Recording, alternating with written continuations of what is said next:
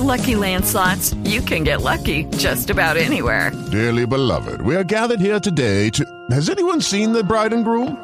Sorry, sorry, we're here. We were getting lucky in the limo and we lost track of time. No, Lucky Land Casino, with cash prizes that add up quicker than a guest registry. In that case, I pronounce you lucky. Play for free at LuckyLandSlots.com. Daily bonuses are waiting. No purchase necessary. Void where prohibited by law. 18 plus. Terms and conditions apply. See website for details. Heavenly Father, I want to come to you this evening in Jesus' name. Thank you, Lord. And I just want to first off thank you, Lord Jesus Christ, for your grace and your love and your mercy and your patience and your long suffering, Lord Jesus Christ. Thank you, Jesus. And I'm asking and praying tonight, Lord God, that you will raise up a standard, that you will raise up a people, Lord God, who are willing to go out and to do your will.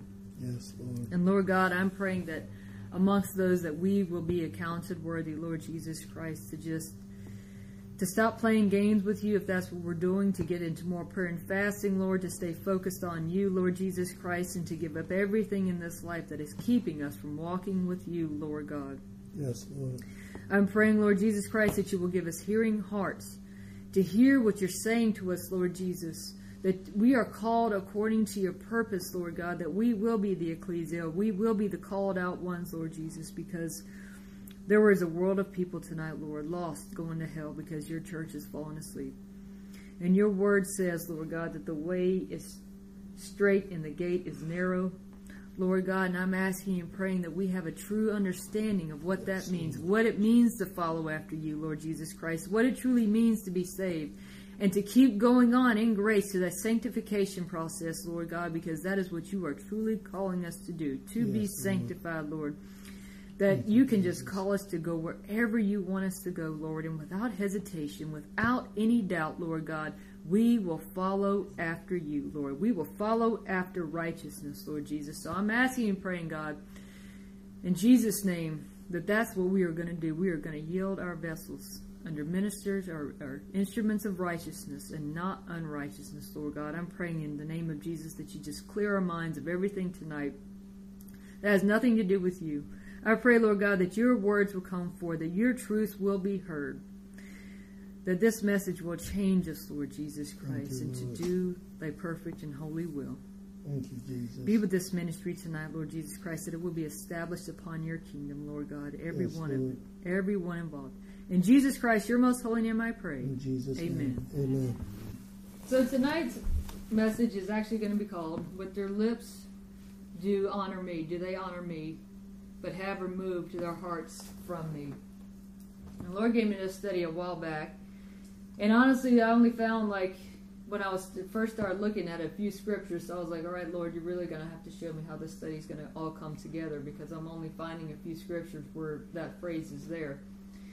But I believe the reason why he placed this on my heart is, is because, you know, we're finding this a lot more that people are just talking about how they want to serve the Lord. And it's, there's nothing wrong with coming together and there's nothing wrong with congregating and, and getting ideas and saying, yeah, we want to do this for the Lord or we want to do that for the Lord. But the thing is that we truly got to mean it within our hearts. Because we can get like, and I know a lot of other pastors have said this in the past, that we can get like a spiritual high, which is when we come together and we say, man, we want to do this and we want to do that and we want to go on and do this. And then sometimes we get away from that, and trust me, I've been guilty of this too. We get away from that, and it seems like you almost come down from that high, and it's like, did I really mean what I actually said on that day? Was it truly within me to want to actually go out and to do all this? And so we really have to be in reality of where we are with the Lord because He knows where, mm-hmm. where our hearts truly are. And He knows what we want to do and what we don't want to do. And so we have to have that same reality within us to actually say, all right, Lord, it's not that I don't want to go and do this stuff, but I got to keep in remembrance how far in my walk I actually am with you. Because if we go ahead of His walk or we go ahead of His timing, then we're putting ourselves in front of God.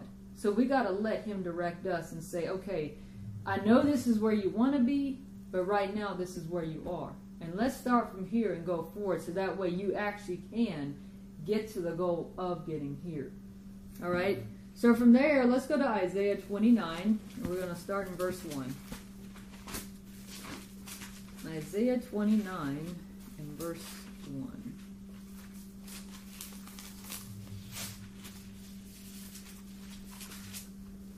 Alright. Alright, 29 verse 1. Woe to Ariel, to Ariel, the city where David dwelt. And Ariel is actually another name for Jerusalem. Add ye year to year, let them kill sacrifices. Yet I will distress Ariel, and there shall be heaviness and sorrow. And it shall be unto me as Ariel. And I will camp against thee round about, and I will lay siege against thee with a mount. And I will raise forts against thee, and thou shalt be brought down, and shalt speak out the speak out of the ground, and thy speech shall be low out of the dust, and thy voice shall be as of one that hath a familiar spirit out of the ground, and thy speech shall whisper out of the dust.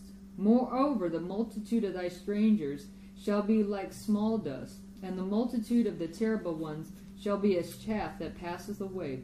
Yea, it shall be uh, as an instant suddenly. Thou shalt be visited of the Lord of hosts with thunder, and with earthquake, a great noise, with storm and tempest, and the flame of devouring fire. Now, this verse that I read, verse 6, and I've gone on, I actually went over this passage a couple of times, and I don't know why that this verse is actually just really speaking out to me right now. But we know that Jerusalem, we know that God's chosen people went into captivity for, you know, 400 plus years, and then after that, they were dispersed. You know, his people were dispersed. He even said that. Um, but if you're noticing here as well, when it said, Thou shalt be visited of the Lord of hosts with thunder, with earthquake, with great noise, with storm and tempest, and the flame of devouring fire, doesn't that sound like today?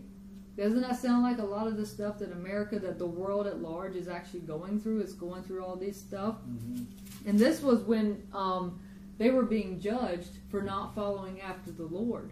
So this is something we actually have to take and say, okay, how they were back then is actually how we are today. We can actually compare everything that Israel did in Jerusalem and Judea, all that, or Judah, all that the stuff that, that the Lord judged them for, bring it into modern day times. And this is how we have to look at the world. This is how we have to look at modern day times. So that way we're not swept under. That way we're not taken away and we stand on the truth of the Word, Jesus Christ. Amen. Verse 7 And the multitude of all the nations that fight against Ariel, even all that fight against her and her uh, munitions, and that distress her, shall be as a dream of a night vision. It shall even be as when an hungry man dreameth, and behold, he eateth, but he awaketh, and his soul is empty. Or when a thirsty man dreameth, and behold, he drinketh, but he awaketh, and behold, he is faint, and his soul hath appetite. So shall the multitude of all the nations be that fight against Mount Zion. Stay yourselves and wonder. Cry ye out and cry. They are drunken, but not with wine. They stagger, but not with strong drink. For the Lord hath poured out upon you the spirit of deep sleep, and hath closed your eyes. The prophets and your rulers, the seers, hath he covered. And the vision of all this become unto you as the words of a book that is sealed, which men deliver to one that is learned, saying, Read this, I pray thee. And he saith, I cannot, for it is sealed. And the book is delivered to him that is not learned, saying, Read this, I pray thee. And he say, I am not learned. So, check this. You know, you got people saying, can you read this book to me? And one person says, well, it's sealed, so I can't read it. Another person saying, I'm not learned, so I can't read it. Again, bring this into modern day times. You got people want to know about the scriptures, and they'll, they'll go to a church and somebody gives their own interpretation, like the scripture says.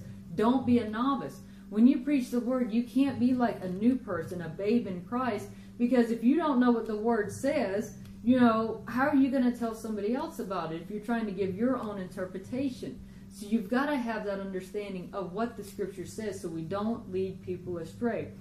But these people are here saying, hey, read this to us. We want to know what it says. Some, you know, like it says here, they say it's still. So they're giving excuses for not giving them the truth. And that's exactly what's happening today. People are taking their own feelings, their own emotions about how they want to live in this life, and they're trying to add it into the scriptures.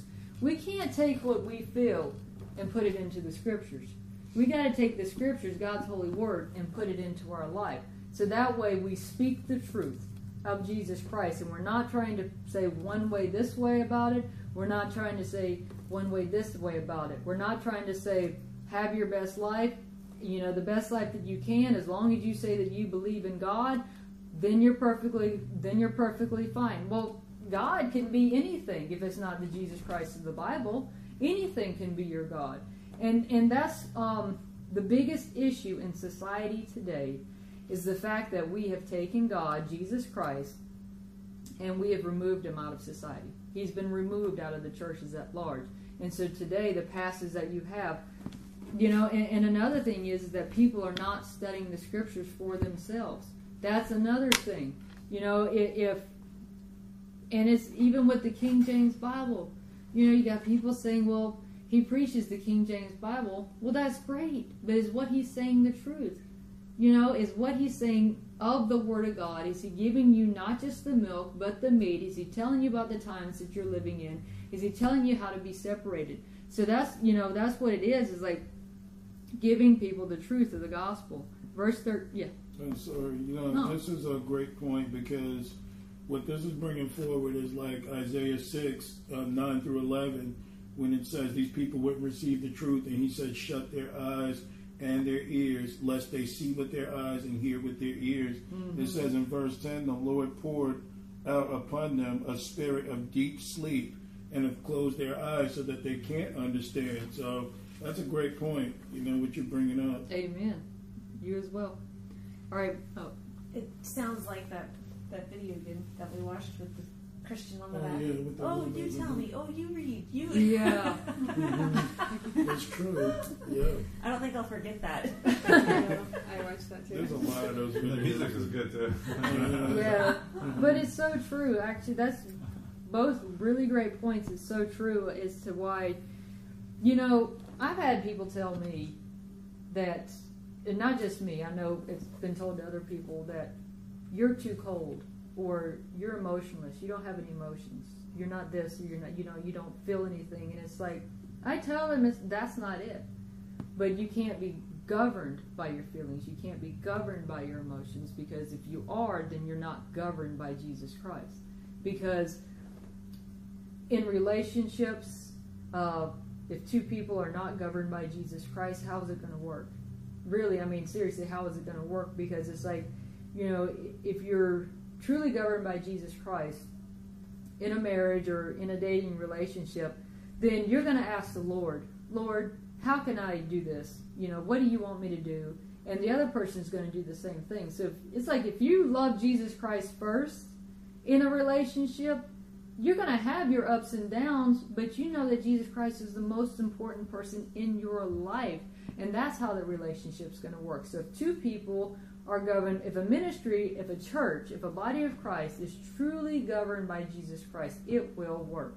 He will make all things possible to work. But people are trying to put too much touchy feely into it, too much, you know, cotton candy messages is brought out in that. And so that's why there's too much feelings involved when it comes to the scriptures today. And that's why in that video, that woman was carrying the other woman because she didn't stay with the Holy Spirit. She left the Holy Spirit. And that was the problem. As soon as she left the guidance of the Holy Spirit and took that woman on her back, it weighed her down. So it's like that's what we have to follow after. We can't just see every person walking on the street and saying, go run over to them right immediately. We got to ask, Lord, is this what you want me to do? Is this the person you want me to talk to? And He will govern us. But if we're too involved in our emotions when it comes to that, and I'm not saying don't talk to people on the street, it's not what I'm saying at all. But we got to make sure we're doing it for Jesus Christ and not for ourselves. That's the truth. Amen. All right, verse 13. Wherefore the Lord said, For as much as this people draw near me with their mouth, and their lips do honor me, but have removed their hearts far from me, and their fear toward me is taught by the precepts of men. Therefore, behold, I will proceed to do a marvelous work among the people, even a marvelous and a marvelous work and a wonder, for the wisdom of their wise men shall perish, and the understanding of their prudent men shall be hid. Woe unto them that seek deep to hide their counsel from the Lord, and their works are in dark. And they say, Who seeth us, and who knoweth us? And I tell you what, there's a lot of people saying that verse right there. Who seeth us, or who knoweth us? I tell you what, that's a pretty boastful saying to want to say that before the Almighty God, the one that can throw us into hell, as the you know New Testament says. That is a very bold statement to say, but you know what? There are a lot of people today masking as followers of Jesus Christ, but in their hearts, truly in their hearts, that's exactly what they're saying. You know, and it's like we can never get to that place Lord forbid, God forbid, we ever get to that place in our life to say, Who sees me? Who knows what I'm doing? Uh, God does. Jesus Christ does. And that's why we always have to be in that place with the Lord. Even if we may not be completely where we are in the Lord, we always have to remember God's watching. Jesus Christ is watching every single thing that I do. And when I stand before Him, it will be accountable against me on that day. And it should be a daily saying that goes through our minds Lord, I know you're watching me. I don't want to be disobedient to you today, so just help me, give me the strength that I don't do this. But there are some people out there today that are that boastful against God, masking under a Christian name. Amen. Verse 16 Surely your turning of things upside down shall be esteemed as the potter's clay. For shall the work say unto him that made it, he made me not, or shall the thing framed say unto him that framed it, He had no understanding? Now, verse 16, we're actually hearing a lot of people saying this today. You're hearing a lot in the homosexual community. I was born the wrong gender. He made a mistake. He gave me the wrong body parts. I was really supposed to be made a man. And you know, we pray for those people and we minister to those individuals because you know what? God never makes a mistake. And what happened to them in their life is a tragedy, is a travesty, but we are all given a decision to make in this life. How we're going to let that dictate our life. You know, we can't live in pain forever. We can't live in hurt forever. You know, and Jesus Christ does, we talk about this all the time. Jesus Christ gives everyone an opportunity in their life to come to know Him. He really does. You know, you got a lot of people today saying that. They're saying, well, obviously he made a mistake because you know if he didn't why did this happen to this person? Or why did this happen to this person? Because that was of our own choosing. That's the society. The society we live in today is of our own choosing as an average as a whole. Maybe not everybody but the majority of the people chose the society that we live in today. And that's why things are so bad.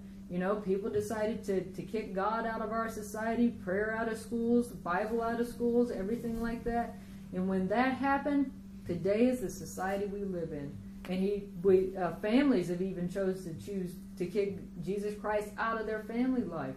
You know, it may look like a family structure, but when it's not governed by God and it's governed by cell phones and TVs and iPads and all sorts of stuff like that, when it's not governed by the values of Jesus Christ set forth that he had for the family life, it falls apart. It is destroyed and it's only hanging on by a small thread today because the what you what is normal in society today for a family unit is this. You have a mom you have a dad you have kids they don't live together. They're not married. You know that's unfortunately that's the norm of today. That's why the adoption rate is so high. But you know i truly believe that the reason why adoption is around so they could normalize homosexual couples so they Absolutely. could, yeah, exactly. So they could get children another way. Adoption was never God part of God's plan, but society through Satan. Satan comes and he says, "You know what? I'm going to push you a little at a time, a little at a time, a little at a time." And that keep pushing forward has brought us in today's society, which is prophesied in the scripture. These are the times that we are living in. When we are not, it's been said before, when we're not ruled by God, we are ruled by Satan. That is the truth of the matter. So, all right, verse 17. Is not yet a little while, and Lebanon shall be turned into a fruitful field, and the fruitful field shall be esteemed as a forest. And in that day shall the deaf hear the words of the book, and the eyes of the blind shall see out of obscurity and out of darkness. The meek shall also increase their joy in the Lord, and the poor among men shall rejoice in the Holy One of Israel. For the terrible one is brought to naught, and the scorner is consumed, and all that watch for iniquity are cut off, that make a man to an offender for a word, and lay a snare for him that reproveth in the gate, and turn aside the just for a thing of naught. Therefore, thus saith the Lord, who redeemed Abraham concerning the house of Jacob Jacob shall not now be ashamed, neither shall his face wax pale. But when he seeth his children the work of mine hands in the midst of him, they shall sanctify my name, and sanctify the Holy One of Jacob, and shall fear the God of Israel. They also that erred in spirit shall come to understanding, and they that murmured shall learn doctrine. So even with all this stuff going on, the Lord is going to he's he's going to make it known. These things are going to happen. Those that you continue to believe in me, keep believing in me because you know what? One day we're going to be with him in heaven. That is what he's saying here, but we've got to know why do we believe in Jesus Christ? How do we know? Are we living in accordance to his word, you know? One time we were witnessing to one gentleman out in the street and the guy said, you know, how can all this stuff happen? You know, maybe God needs to take a break because with all this stuff happening, he was talking about getting, you know, maybe he should have this and have that. And you know, the thing is, is that people have said, why do the wicked continue to, to get off scot free and all this kind of stuff? That's God's grace. Never, ever mistake God's grace for something else. You know, because the wicked they need Jesus Christ more than anybody does. And so people say, well, my mom or my aunt or my dad or my uncle, my brother, they were a good person and they loved the Lord and they died. Well, if they truly love the Lord, they're in heaven. You know? But if a person doesn't know the Lord, if they are an evil person or a wicked person, well, if they die, what's the what's their end? They're going to go to hell. So God may extend their lives simply to give them an opportunity and a chance to come to know Him so that way when their life does expire and they stand, they're without excuse. When we stand before the Lord, we are all without excuse. And you know, we have to understand that the day of the Lord is coming. It comes as a thief in the night. And when we see all this evil that's going on, you know, it's the days are getting shorter and shorter, like it says in Matthew 24 it, it is coming closer and closer, but we've got to continue to believe and not want and not desire after the things of this world, not desire after the evilness of this world, and be grateful and thankful for what we have. Because that time, I know at times it seems like, man, I'm just getting burdensome down, I'm getting tired, and you know, what's all this going on? This is really nothing compared to what is going to happen to us, compared to the persecution that is about to come our way. This is actually, hey guys, this is actually, you know, just like, I don't know, like a hangnail on our finger of, the, of what is truly to come. But we've got to endure this now. We've got to endure these small persecutions now, so that way when the big persecutions come, and they will be big, when the big persecutions come, it's not going to phase us one bit. You know, and it's it's kind of hard to fathom what's going to come our way. It's really hard to fathom what kind of persecution we will endure or we're going to have to go through because there was a time when there was real persecution, when people were burned at the stake or they were uh, hung and burned at the same time, they were crucified and all that. And it's hard for us to fathom for even one minute or one second what that would be like because we haven't had to deal with that. No one in this modern day time, that here at least, there are other Christians in other countries that are having to go through that, but we can't fathom that, and that's why we've got to continue to be strong now, so that way we can have the Lord's promises, we can have His blessings in everything. So, if any, no one has any questions or comments, let's go to Psalm 78 in verse one.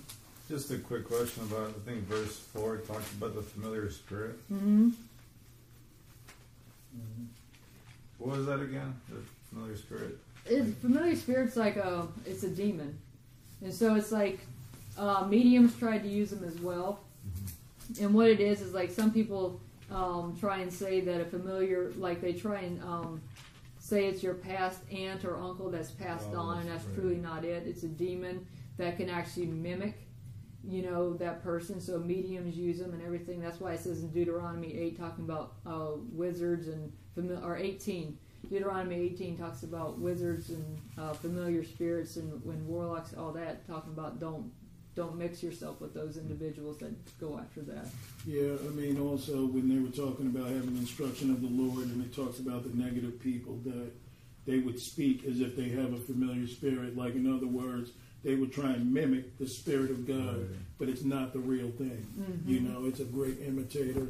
Yeah, Right. Yeah. So it's just an imitation then from a Pretty demon. Yeah, because there was even uh, Simon the sorcerer, and there was the woman that followed um, Paul around talking about who he was. The was. spirit of divination. Yeah, she had the spirit of divination, and everything that she was saying was true, but she was using a, a divining spirit, a, a spirit of witchcraft, to say who they were. So when Paul rebuked that spirit out of her, she could no longer tell mm-hmm. fortunes of, of the men that were actually using her. So they tried to, you know, kick them out or get them in trouble for mm-hmm. that. Yeah. All right, so Psalm 78, we're going to look at verse 1. Give ear, O my people, to my law. Incline your ears to the words of my mouth. I will open my mouth in a parable. I will utter dark sayings of old, which ye have heard and known, and our fathers have told us. Will we, we will not hide them from our children, shewing to the generation to come the praises of the Lord and his strength and his wonderful works that he hath done.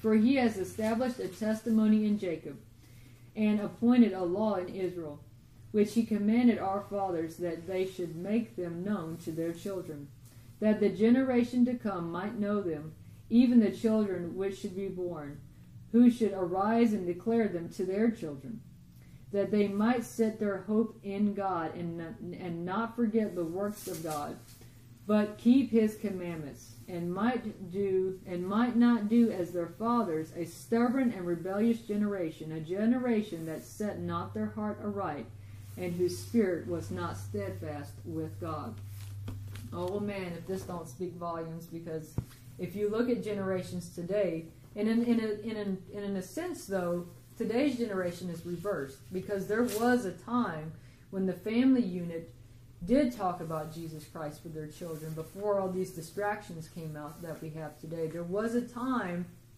when parents took their children to church, and not just any old church at that.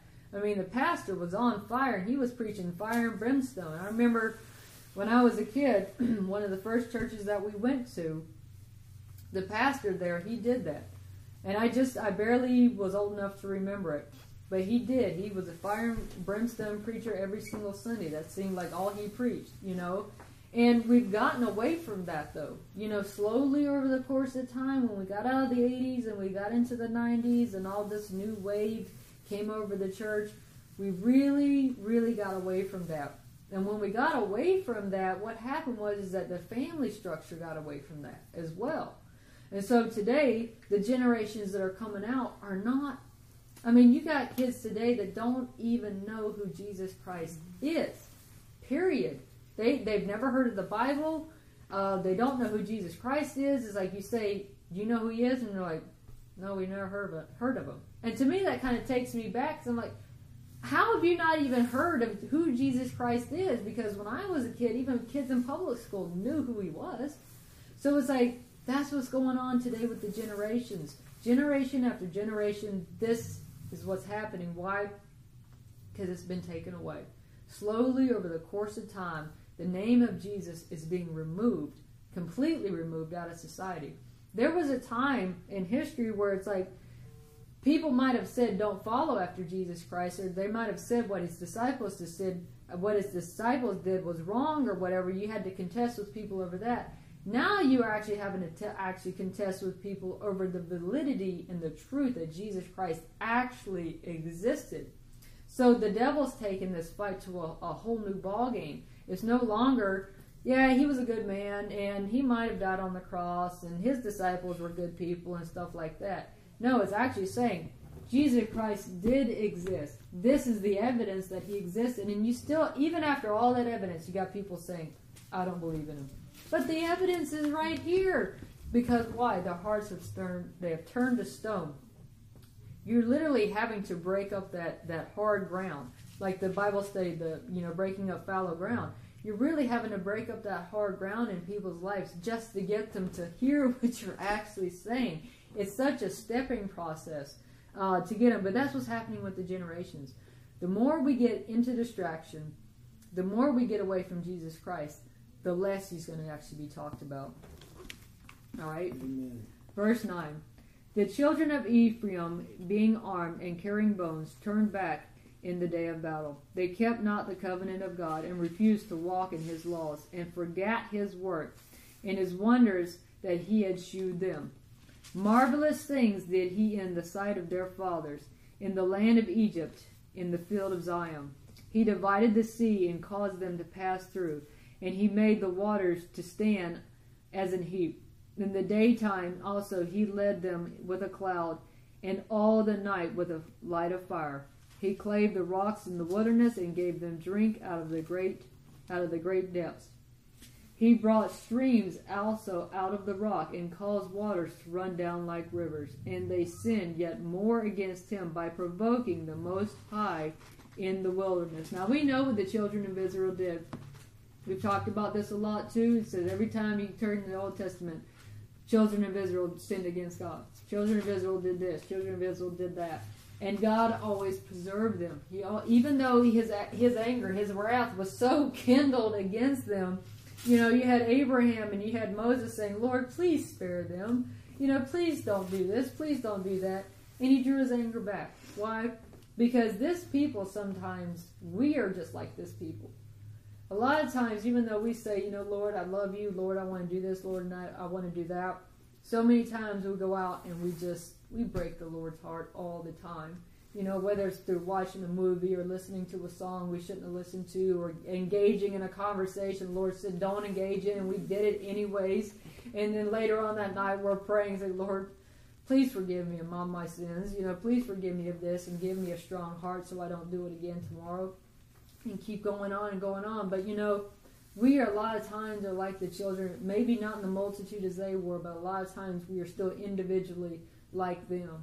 You know, maybe we don't say the exact same things that they did, but we know we really got to truly know what's in our heart. We mm-hmm. really do, and that's something the Lord is. He's still working on me with. You know, it's like Lord just He wants me to stay focused on me, stay focused on my will. Do this, do that, and I'm gonna I'm gonna do things for you, but it's a baby stepping process. You know, draw closer to me. You know, uh, get into a greater prayer life that was talked about. You know, this it, and just drawing closer constantly, you know, constantly drawing closer to the Lord. And it's not to say that to ad nauseum, but we got to understand what that truly means. Because if we are just so close to the Lord that we're not concerned or focused on other things, we truly will be able to hear His voice. You know, that's that's the place that I want to get. I want all the clutter and everything taken out of my life so I can truly hear His voice. Lord, where do you want me to go? What do you want me to do? Who do you want me to talk to? You know, keeping that mind with Him because I tell you, where I work, there's a lot of distractions. People yelling and screaming and cursing and all this other stuff. And it's like I, it's a constant, Lord, keep my mind focused on you so I don't get taken away with all of that, with all the silliness that goes on, you know? All right, um, verse 18. And they tempt God in their heart by asking meat for their lust. Yea, they spake against God, and said, Can God furnish a table in the wilderness? Behold, he smote the rock that the waters gushed out, gushed out, and the steams streams overflowed, and he gave bread can he give bread also? Can he provide flesh for his people? Therefore the Lord heard, heard this and was wroth. So a fire was kindled against Jacob, and an anger also came against came up against Israel, because they believed not in God and trusted not in his salvation.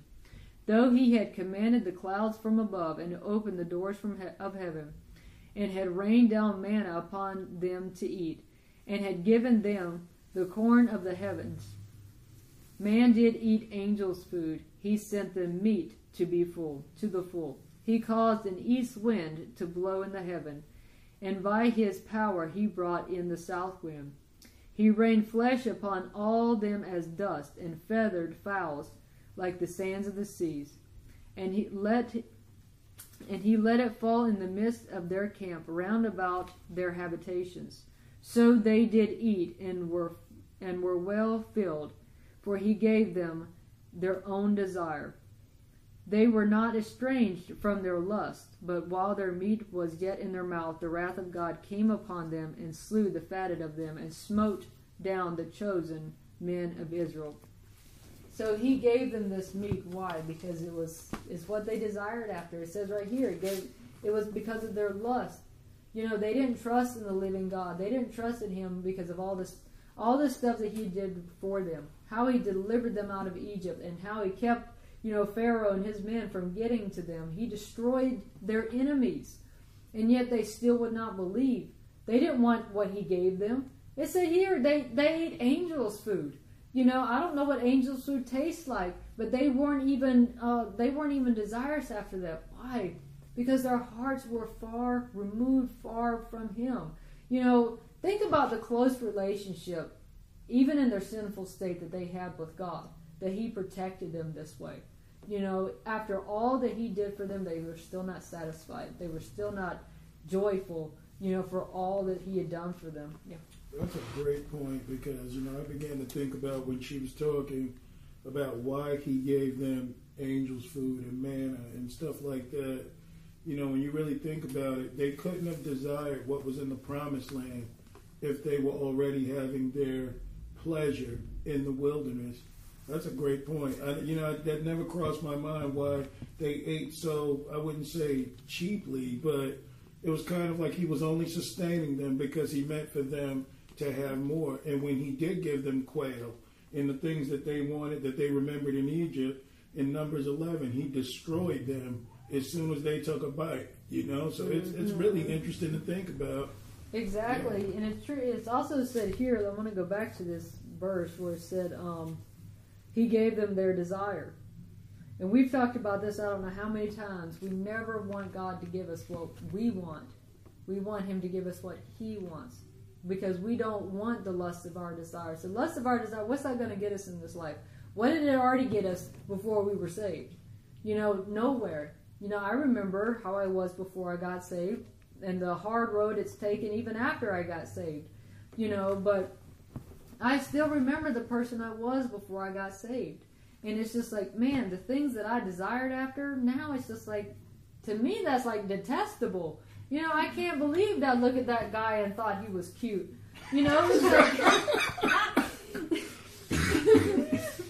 because today it's like I wouldn't touch him with a ten foot pole unless it was with the gospel. you know, but it's just like when the Lord, when He changes your desires, when He changes your heart, when He changes your mind, when He changes your thoughts, you look back at that person you thought was so attractive, and it's just like, uh uh I see the demons that are latent inside of you now. No way, no how.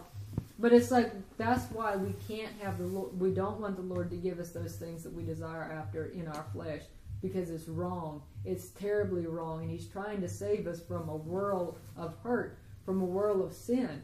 And you know, when I hear people today saying, "Well, you know, why would God allow this to happen?" God didn't want you to go after that person. It was never in His plan for you to be with that person, but we chose to be with that person. Mm-hmm. You know, and I, I was with some no good guys in my life, and all I got was hurt. And the only thing it taught me to do was how to run away from the situation instead of putting God, Jesus Christ at the center so He would fix it. All I knew how to do was run away. And that's what I did with every situation, every problem I dealt with before I came to know Jesus Christ. I didn't deal with it, I ran away from it. And what happened when He got a hold of my life and He saved me? He gave me the fortitude to stand there and deal with the problem instead of going the opposite direction. To, to not handle it the way I used to, to not handle situations in the old mindset, but to give it to God and to pray about it. And that's truly what He's been constantly dealing with me with. Don't deal with it in the old life. Remember how the old life got you in trouble when you dealt with that way? Give it to me and I will fix it. You know, and that's just something that everyone's dealing with something in their own personal life with the Lord. Whatever it is, that's between you and the Lord. But remember how we were before and how He's changed us now. Don't go after the quail. Don't go after that stuff. You know, don't go after the lustful desires. Desire to have that angel's food, you know, that he's providing for us. Amen. All right, verse 32. For all they for all this they sin still and believe not in the wonders in his wondrous works. Therefore their days did he consume in vanity and their years in trouble. When he slew them, then they sought him, and they returned and inquired early after God. And they remembered that God was their rock, and the high God their redeemer. Nevertheless, they did flatter him with their mouth, and they lied unto him with their tongues. For their heart was not right with him, neither were they uh, steadfast in his covenants. So even though they tried to, Lord, please don't do this and don't do that, he already knew what was in their hearts. He already knew what Israel was going to do because they did it every single time. Every time he got mad about to burn them up, Lord, please forgive me. Don't kill us. Don't do this. But they constantly were, you know, that that's how they constantly were. And you know, thing is that we can't get to that place. We can't get to the place where it's like we're constantly asking forgiveness for the same thing. There comes a point in time where it's like, Lord, I want you to deal with this, so I'm not doing this all the time. So I'm not continuously going after this because remember, the Lord already knows what's really inside of our hearts. We may be able to hide it from each other and from whoever, but we cannot hide these things from the Lord. He knows what's really inside of us. Amen. Verse 38 But he, being full of compassion, forgave their iniquity and destroyed them not. Yea, many a time turned he his anger away, and did not stir up all his wrath. For he remembered that they were but flesh, a wind that passeth away and cometh not again. How oft did they provoke him in the wilderness, and grieve him in the desert? Yea, they turned back and tempted God and limited the Holy One of Israel. So God, you know, it's not that God forgets. That's not it, it at all. But you know, the thing is that God already knows, man, y'all are just like a bunch of dumb sheep.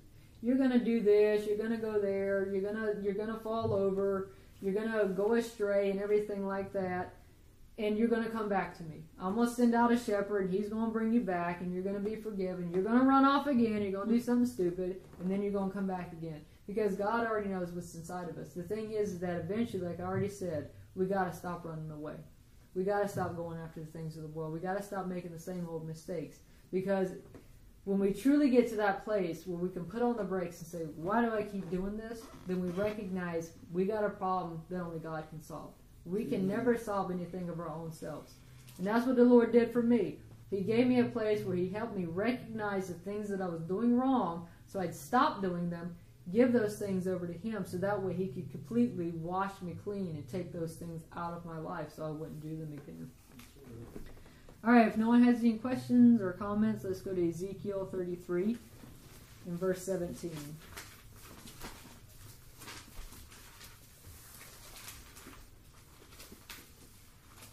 I had a feeling you were going there. Ezekiel chapter 3. 33. 33, Oh, verse 17. But three, Ezekiel three says the same thing, similar. So that's Oh. it's funny that Deborah said that. yeah. So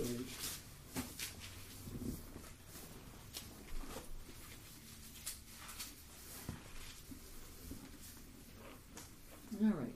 Ezekiel 33 and verse 17.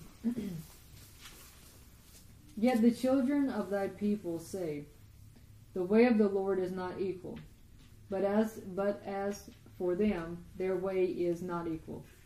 When the righteous turneth from his righteousness and committeth iniquity, he shall even die thereby. But if the wicked turn from his wickedness and do that which is lawful and right, he shall live thereby.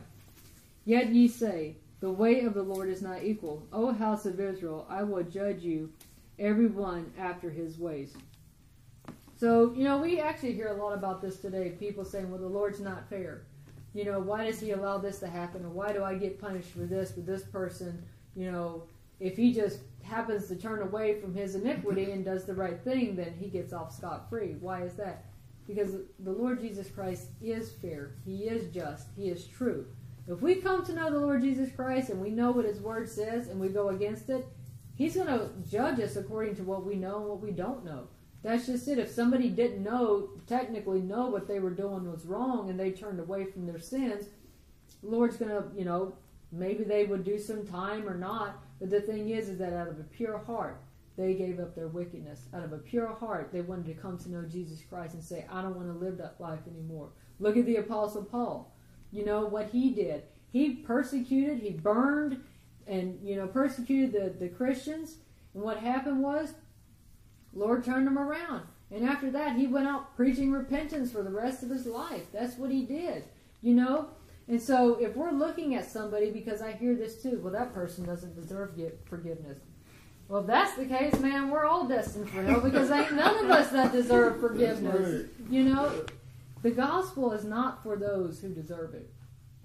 Jesus Christ died, he didn't die on the cross for those who deserved it. He knew that none of us deserved grace. He knew that none of us deserved to get into heaven. And that's why he died on the cross for our sin. We are all equal on that playing field when it comes to, well, this person doesn't deserve forgiveness. Hey, that's not, I mean, if that's how you feel about it, I, I, I ask you to pray and have the Lord change your heart because none of us deserve that. And that's the mindset. Because as you're reading these scriptures right here, it almost sounds like someone's saying kind of on a grudging nature. Mm-hmm. Like, why does this person do this? Why does you know? Why does that person get that? Lord's not fair. Yes, He is. He's fair because He didn't throw our butts into hell when He could have. Mm-hmm. That's how fair He is. You know. Verse twenty-one, huh? I was going to say more fair than we can Ever comprehend. imagine? Yeah. Verse twenty-one. And it came to pass in the twelfth year of our captivity, in the tenth month, and in the fifteenth, in the fifth day of the month, that one that had escaped out of Jerusalem came unto me, saying, The city is smitten. Now the hand of the Lord was upon me in the evening, afore he that was escaped came, and had opened my mouth until he came to me in the morning and my mouth was opened, and I was no more dumb. Then the word of the Lord came unto me, saying, Son of man, they that twenty four, they that inhabit they son of man, they that inhabit the waste of the land of Israel speak, saying, Abraham is one, and he inherited the land. But we are many, the land is given us for inheritance. Wherefore say unto them, Thus saith the Lord God, Ye eat with the blood, and lift up your eyes toward your idols, and shed blood. And shall ye possess the land? Ye stand upon your sword, ye work abominations, and ye defile every one his neighbor's wife. And ye shall possess the land? Say thou thus to them, Thus saith the Lord God, As I live, surely they that are in the waste shall fall by the sword, and him that is in the open field will I give to the beast to be devoured. And they that be in the fo- forts and in the caves shall die of the pestilence. For I will lay the land most desolate, and the pomp of her strength in shall cease. And the mountains of Israel shall be desolate, that none shall pass through. Then shall they know that I am the Lord, when I have laid the land most desolate because of their abominations which they have committed. so, in this that we're seeing is that these individuals thought that they had the land. They thought that they had taken it over by the sword, by doing this, by might, by power. And the thing is, is that we can never say that we have more than what God has given to us by how we take it. You know, by how we have it. You know, people will say, well, I've got all this finances, so I have this. You know, or I've got all this power, I've got all this wealth, I'm the CEO of a company you know, I've got this, and you even got people in. We know how corrupt the government is, and how many people that they've killed, and how many people that they've murdered, and how they have allowed abortion to run rampant in this society. And they want to say, hey, you know what? I've taken over this land. This land is mine. You know, first of all, Satan is the God of this world. That's first and foremost. And it's not to say that Jesus Christ cannot rule in our households. He cannot rule in whatever we do if we put him first. But you know what? If people today are saying, well, I did this and I did that, hey, he that lived by the sword will die by the sword. So, you know, you got people out there killing and doing all this kind of stuff saying, I've taken this or I did this through that and I did this. You know, the Lord is just, He's going to judge every single person for what they do. He's going to judge this nation for what they have done.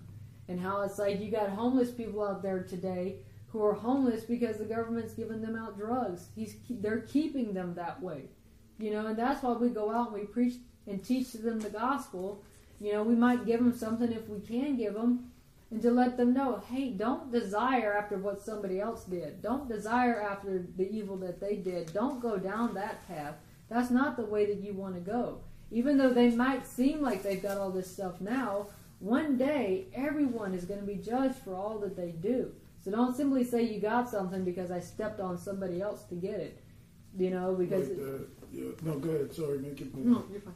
But like that one guy that when we went out there with Martin and Sarah, and this guy, you can tell, like if he would have just given, if he gave his life to the Lord, he had a good mindset concerning the world. But he's the one that Sarah was talking about earlier, that mentioned something about um, God needs to take a break or whatever, and he had unforgiveness in his heart. But this guy, when when he was asked, remember, what is your definition of a weak person? he pretty much mentioned a worldly person, someone that worships and idolizes the world. So he was spot on with some things, but he just needed to give his life to the Lord. But he had unforgiveness in his heart. He's one that thought God was unfair. Yeah, You know, we had a good time out there last week. Absolutely. It's so true. It is so true. All right, verse 30. Also, the Son of Man, the children of thy people, still are talking against thee by walls, by the walls, and in the doors of the houses, and speak one to another, every one his brother, saying, Come, I pray you, and hear what is the word that cometh forth from the Lord. And they came unto thee as the people cometh, and they sit before thee as my people, and they hear thy words, and they will not do them. For with their mouths they shew much love, but their hearts goeth after their covetousness. And lo, thou art unto them as a very lovely song of one that hath a pleasant voice, and can play well on an instrument. For they hear thy words, but they do them not. And when this cometh to pass, lo, it will come. Then shall they know that a prophet hath been among them. So these individuals are coming and they're listening, but they're not doing what's being commanded of them. They're not doing what the Lord says. Even though it says here, it's like, man, you know, they got a lovely presence. You know, they say much love, much love this, much love that. You know, we got to love everybody and all that. And, but inside it's not grounded in them. It's not rooted in them to do what love is, and that is Jesus Christ. And it's His commandments. It's what He commands us to do. Love is not a feeling, it is an action. It is Jesus Christ is saying, Lord, what do you want me to do? And when He tells us to do it, we go and do it. You know, that is what the true love is. It can't be all this feelings and emotions that are going out in the airways today. That's not love. Love is, hey, if danger's coming down the street and I see it, you know, this big train coming, and I see the train coming, and you're standing on the tracks, or you're deaf or something, can't hear it coming, or whatever, and there's danger around the corner, I see the danger. If I don't tell you about it, how do I love you if I'm not telling you about the danger that's right there that's coming? And that's why we're out telling people about Jesus Christ because there is real danger of hell. You know, the danger isn't necessarily what's going on in the world today. The danger is there's hell to pay for. There's a lake of fire after that. That's the real danger. It's the fact that Satan rules this kingdom and he's trying to keep people away from the love of Jesus Christ, which can heal us from everything that we've gone through in our life. So, um, from there, let's go to Matthew 15 in verse 1. And I like verse uh, 32 where it says, And lo, thou art unto them as a very lovely song of one that hath a pleasant voice. You know, in some ways, he says in the previous verse that they won't do, and, and they're making it clear it's because the people have become entertained. Mm-hmm. You know, it's just how if you went to a concert and you heard someone singing and you're there, you know, and you're just so entertained by what's going on, but it didn't strike you in the place to want to do more or to take the words to heart that you would just entertain. Yes. That's a that's a great scripture, great verse. And that's why it's like, there, I know there's a lot of Christian contemporary songs out there, but you know, I tr- actually more enjoy the old hymns that were sung in church. The old hymns, like you know, uh, Matthew 15 and verse one. Um, there's power in the blood. You know, what can wash away my sins? Nothing. The blood of Jesus. But the blood of Jesus. And it's like these. When you hear these hymns, it's like it's, you know, there's one that's a rendition, and kind of a little bit of a toe tap into it, but it really just it gets you revved up. It- you know, it's talking about there's power in the blood. You know. And everything, and it just, what can wash away my sins? Nothing but the blood of Jesus. What can make me whole again? Nothing but the blood of Jesus. And so you hear these songs, and it just really gets you like, yeah, it gets you on fire. But some of these songs that are out there today makes you more like mellow, like it makes you want to fall asleep. And so it's like that's why these old hymns that we used to sing in church, great gospel hymns, you know, full of the power of Jesus Christ. And that's why it's yeah, I agree with you what you're saying that you know as a song that can't be going after simply how the person sounds, but what is the message? what is the message that's being brought forth from that? Because some of them could be like a dual message, like you know, like for example, like nothing compares to you. It's like who Jesus or Satan. Like, They never say. That's true. Yeah. Yes. And then th- there's some that have such specific lyrics that when you're playing it like in your head later, it almost sounds like you're saying other things that you should not be saying. Mm-hmm. So like the way they, they start rhyming, it's mm-hmm. like it's almost like they're so close that I don't know. Maybe I, I just picked this up because I, you know, I had to learn English and I'm kind of still translating things in my head, you know. But it's but it's like when I listen to some of these, like they, they play in your, like in your the back of your head for like a few days later, and just like, what am I singing? It's like you're saying like, what Yeah. really? Am I? Yeah. You know, because they never mentioned Jesus. there isn't much difference between today's music and the world. You know, like there's Brooklyn Tabernacle that I like; they're really good. But you know, there is a lot of theatrics and things in it. But the old hymns, like Sarah mentions, it puts the emphasis back on Jesus. Mm-hmm. You know, the glory mm-hmm. where it belongs. Not you know trying to tell a whole story about your life. You know, and everything. The old hymns always brought it back to Christ. You know, Yeah. And you have a real voice singing versus like a bunch of mm-hmm. people singing versus just like I turn on the radio. It's like, is this Kanye or West? Oh wait, this is TobyMac. It's like you know, like they're, they're actually copying like the music style of the popular songs Yeah, to get you to yeah. be drawn but never really mention Jesus Yeah. in their song. It's, it's true. It is very true, and that's why we can't we can't afford to compromise. Because when you start compromising uh, your values of, you know, and, and that's the thing about. I don't want to get too far off the subject, but even modern day Christian artists have compromised their values. A lot of them have, and that's why it's like you you hear their music or you see their albums and you see stuff on there. It's like this stuff should not be on their their you know the the, the triquetra should not be on their album or the pyramid and stuff like that. That should not be on their album. Mm-hmm. You know, and it's just like they're trading their values mm-hmm. for money. They're trading the values for wealth and for acknowledgement. And so it's like, hey, if you want to be an artist, do it for Jesus Christ. Always make Jesus Christ the head of everything that you do, and you'll never go wrong in that situation. One more thing, we went to this concert, and anyway, there were a bunch of bands playing, and one one band was really good. And you know, at the end, he said, "Yeah, I, I've been singing Christian songs for 15 years, but I, I gave my life to the Lord about three years ago." So I'm thinking, this is great, but it's like, what happened to those other years? Yeah. Like, what were you really singing? But you know, Why were you singing those Christian songs if you didn't give your life? I mean, did it take you really that long to convince yourself, or is it like, you Yeah. know? Uh, what band was this? I forget their names. They're actually very, very big. They're, I think, like three or four steps away from the Newsboys, but yeah. Wow, that's Yeah. crazy. Yeah. But the Bible tells us to be aware of the circumcision, you know, and everything, because that's where a lot of the smooth talkers are. Yeah. People that may have knowledge of the Bible, but really haven't given their lives over to Christ. Yeah. You know, you got to really beware, you know, the messages. Exactly. Yeah. So true. Exactly right. All right. So this is Matthew 15 and verse one.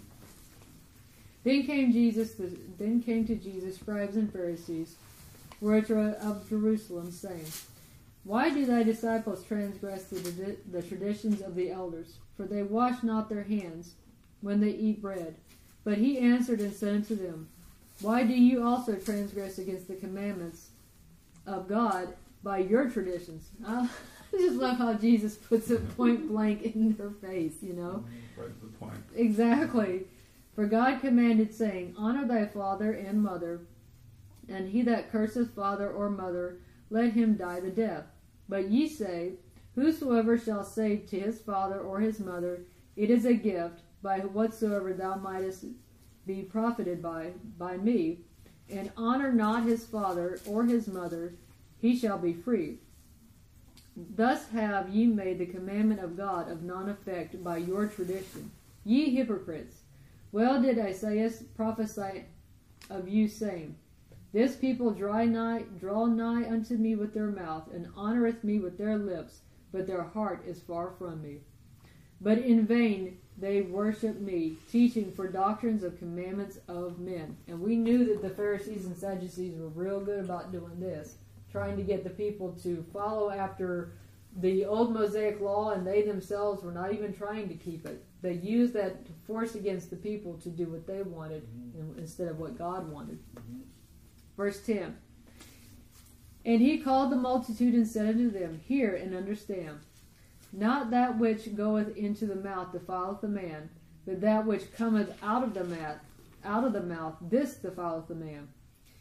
Then came he his disciples and said unto them, Knowest thou that the Pharisees were offended after they heard this saying? But he answered and said, Every plant which my Father, which my heavenly Father hath not planted, shall be rooted up. Let them alone. They be blind leaders of the blind. And if the blind lead the blind, both shall fall into a ditch. So here we have it. It's saying right here, if we are not grounded and if we are not rooted in Jesus Christ, what's going to happen? They're going to be plucked up, plucked up by the root. It says it in another scripture here.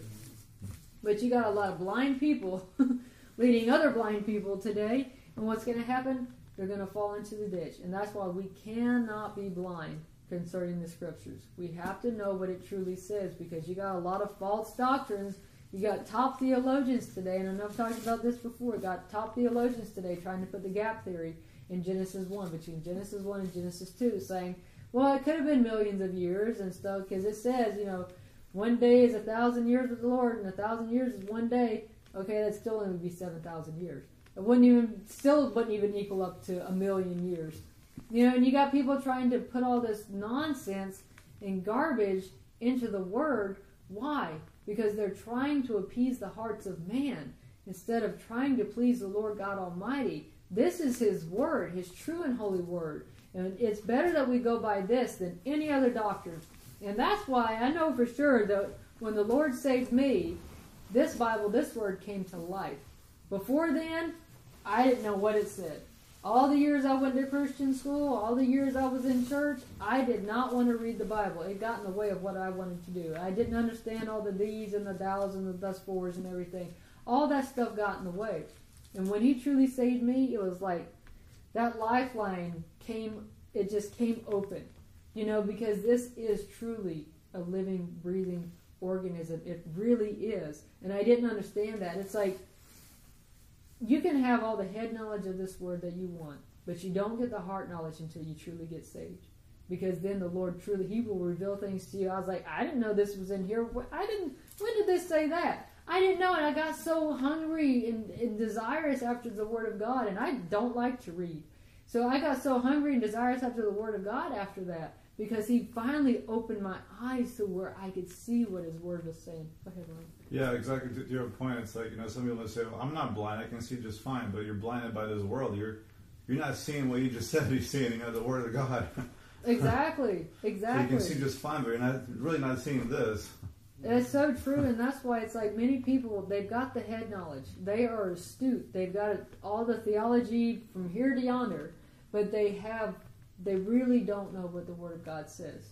It's not in here, it's only up here. And I've talked to people that way, and they look so proud, you just stop being so proud, you know, because they've got a very proud, well, I know, I'm studied, and I've blah, blah, blah, blah, blah. And it's like, who cares? You know, do you know what the Word of God truly says?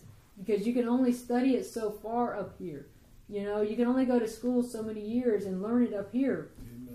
I went to, to Christian college for two years, and I did not like going there. I hated going to Christian college. I didn't want to be there. And it was just like while I was there, I still didn't understand what the Word of God says. And people were going there. It was just like They, you could tell they weren't saved. You could tell that their heart was torn up just like mine was, and that they did not want to be there. It was just like they were there only because they had to. They were made to go, and as soon as they got away from it, who knows what they were going to do? And that's why you can't go to school to learn this Word of God. You can't go there for that reason, you know, because this right here, when I didn't go to theology school. I mean, I went to two years of Christian college in the early 2000s, but you know, it's like if we truly want to know what the Word of God says, we got to ask Him for His guidance. We got to ask Him for His understanding. You know, we got to be led by the Holy Spirit in everything of what the Word of God says. So that way, we're not mistaken, and we're not leading other people down the wrong direction with what the Word of God says. And there's a time and a place for everything. We got to have the spirit of discernment. That's something he had to teach me because there was a time I'd blurt out anything. I, he knows. he remembers.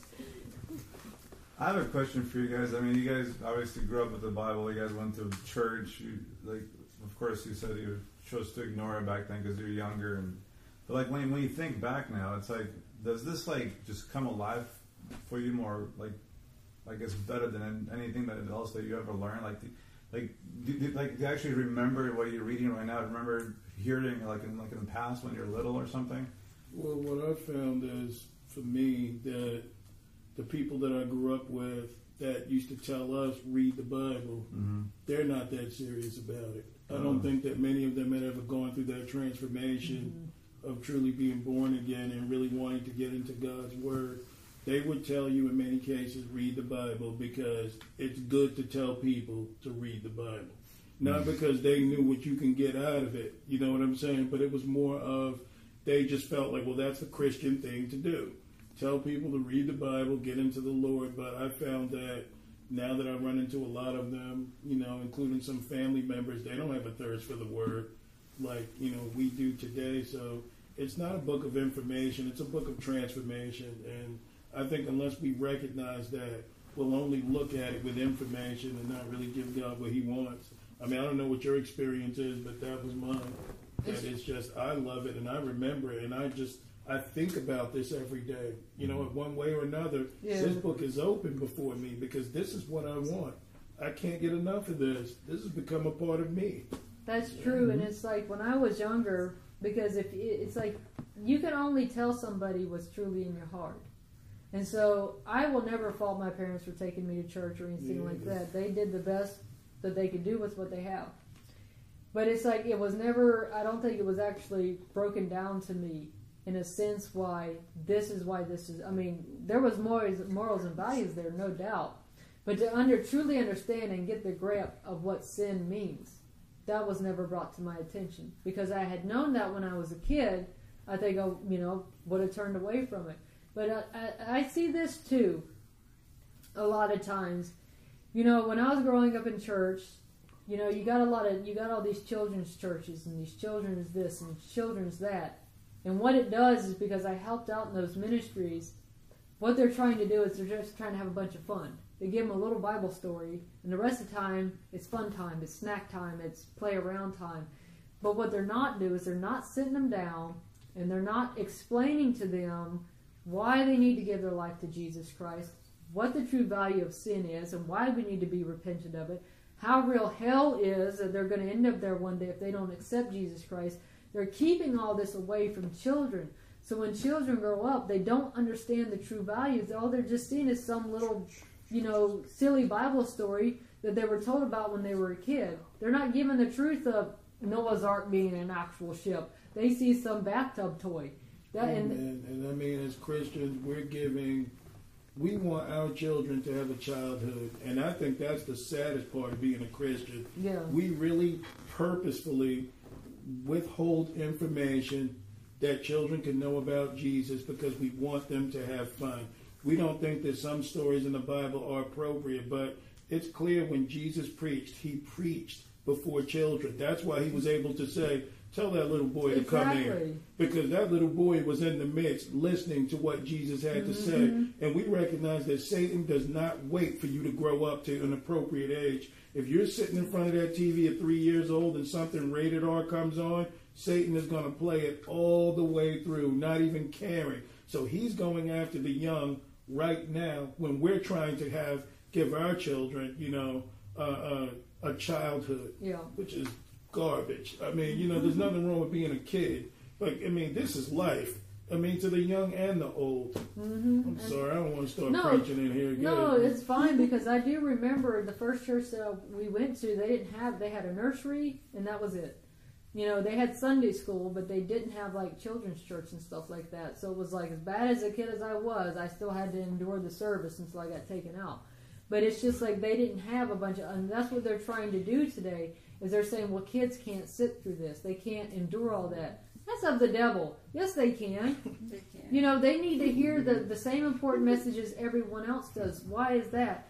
Because you got kids, even graduating Christian schools, saying, I want to do this and I want to do that. Or I've been told I got to do this, I got to be told I got to do that. And when they get away from it, that's where it stops.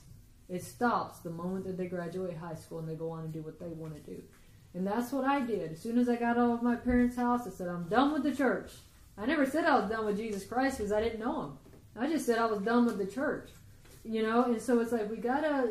The importance is getting to these youth, like he's saying, letting them know, hey, you know what? This is where it starts. I know what you're thinking to these kids, and saying some of you, it's not in here, and it's got to be in here. You know, and it's like if we know the truth, we got to tell the generation that's coming up because they don't. All right, um, verse 15. Yeah. Then answered Peter and said unto him, Declare unto this, declare unto us this parable. And Jesus said, Are ye also without understanding?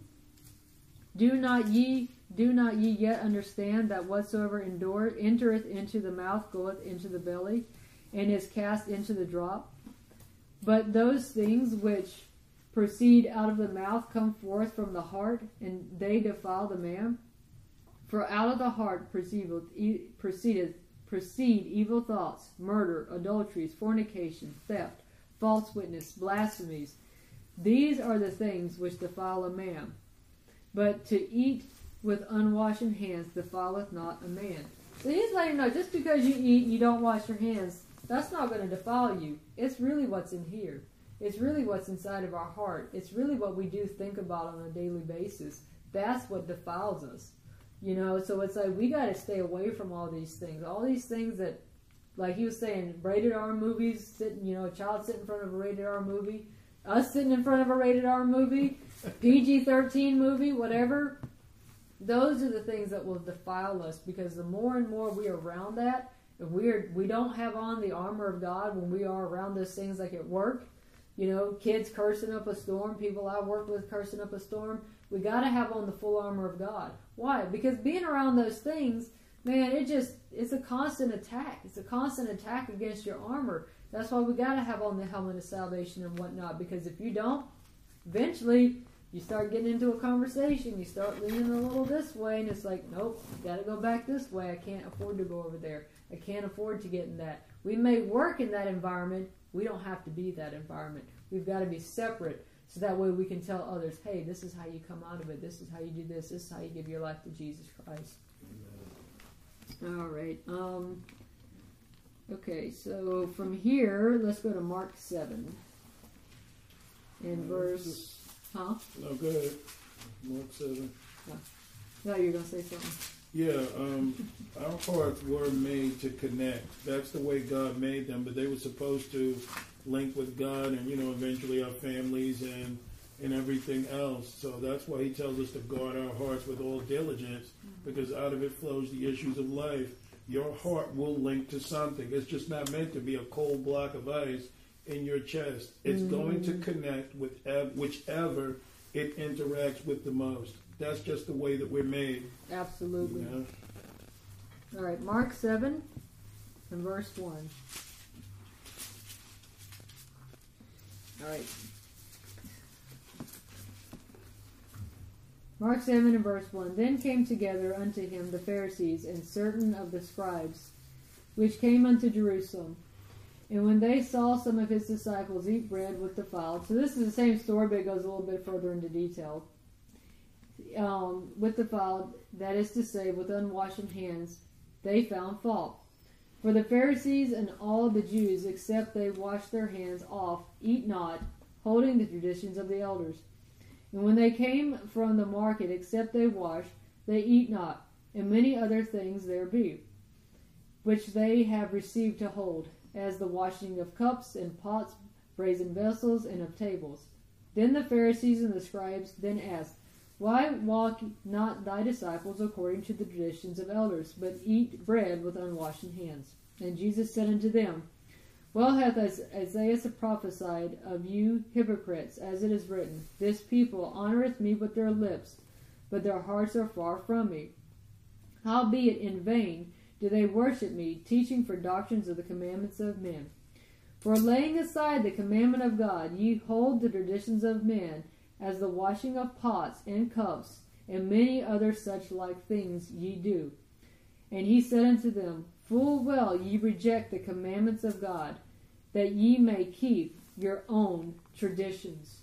So this is going in further detail as to what we just read in Matthew 15. But they want to appear righteous, as we know. They want to appear like I'm clean. I smell nice. I do all these great things. I wear a nice car. I drive an or wear a nice coat. I drive a nice car, and I do all these nice things for people. Look at me. But when they see someone out on the streets that's in rags, or looks a little on the dirty side, or doesn't look like someone they might want to commune with or talk to or anything like that because they might look a little different, they might smell a little different, maybe they haven't taken a shower in a few days or anything like that, they don't want to get near them. And this person right here may very well accept Jesus Christ, but they don't want to have anything to do with them because they don't even have Jesus Christ in their own lives. You know, how are they going to tell somebody about that? And you got a lot of individuals that are holding on to that today. Their outward appearance looks nice, but the inward side, the inside of them is very dark, is very shallow, is very void of Jesus Christ. And they know that they need Jesus Christ in their life, but they want to appear like I'm godly. I look at me, look at how nice I look. I have all these nice things. So what? So what you you gonna be able to carry that into heaven? No. As we talked about on Sundays, like you can't do that. You can't all this stuff's gonna burn up, man. You know? I was like, I'm thankful for what the Lord's given to me and all uh, and everything that He's done because I have exactly what He wants me to have, and that's just it. You know, and I we say this all the time. If you got food on the table, if you got heat in your apartment, if you got whatever going on, it's like thank the Lord for all those things. You know, because it's like we could be without. We could be out on the I mean, eventually we're gonna be there anyways. So it's like why look down on those people? They need Jesus Christ just like everyone else does. And that's why I'm thankful that the Lord puts into my remembrance the person I was. Not that I dwell on it, but the person I was. He does it as a humbling experience at times. Hey, man, don't get all high and mighty on yourself because remember how you used to be? Remember the alcoholic you used to be? All this kind of stuff? And that's why it's like today, he says, Tell people of my transformation that I did for you in your life. So that way those walls get broken down. Because I know you feel it at times when we go out there and minister to people, the big wall of you don't understand my life comes up. And that's why when you tell them of, hey, this is how I used to be, it starts to come down because oh, you do have a little bit of understanding of, of what I went through. Amen. You know. Okay, um, verse ten. For Moses said, "Honor thy father and thy mother, and whosoever calls call, curses father or mother, let him die the death." But ye say, if a man shall say to his father or his, mo- or his mother, it is Corban, that is to say, a gift. By whatsoever thou mightest be profited by me, he shall be free. And ye suffer him not no more to do aught for his father or his mother, making the word of God of none effect through your tradition, which ye have delivered. Yeah, which ye have delivered, and many such like things ye do. Verse 14. And when he had called, and when, yeah, and when he had called all the people unto him, he said unto them, Hearken unto me, every one of you, and understand. There is nothing from without a man that entereth into him can defile him. But the things which come out of him, those are the those are they that defile the man. If any man have ear, let him hear. And when he was entered into the house from the people, his disciples asked him concerning the parable, and he said unto them, Are you are ye so without understanding also? Do ye not perceive, and that whatsoever things that are without entereth into the man, it cannot defile man, because it entereth not into his heart, but into his belly, and goeth out into the draught, purging all meats? And he said, That which cometh out of the man, that defileth the man. From within, out of the heart of a man, proceedeth evil thoughts, adulteries, fornications, murders, theft, covetousness, wickedness, deceit, lasciviousness, an evil eye, blasphemy, pride, foolishness. All these evil things come from within and defileth the man. So this just was a continue on of what we read. But all these these are all the things. And a lot of people say, Well, I don't have these things within inside of me. Well, it's like if you got an evil thought towards someone you do. It's like I don't fornicate anymore, I haven't done any of this. Well if you look on a man or a woman in a way that you shouldn't, it's still within inside of you. And it's not to say that it's not a process, because I remember the Lord taking me away from that life. And it was like fornication was actually the the biggest thing I dealt with. It was the hardest thing to come out of my life. That and being an insecure person. Those two things were like the Lord really had to get the jaws of life to pull them out of me because I dealt with it for so long. And it's like drinking and smoking was much easier for me to give up than the thoughts of being with a man that I shouldn't be with and insecurity. Because those I had dealt with for the longest in my life. And drinking and smoking was one of those that was without and came in, so that's probably why it was easier to give up. But the thoughts that we deal with on a daily basis, those are the things that if they're not right, we got to rebuke them out. Because if they're not a part of our life anymore, it's probably just the devil trying to disrupt our life in some way. And that's why we got to, you know what, that's not who I am anymore, Satan. Get thee behind me, thou art an offense. So we got to get those things, you know, if it's not a part of us, don't let Satan try and bring us back into that life, you know. All right, let's go to Colossians 2 and verse 1.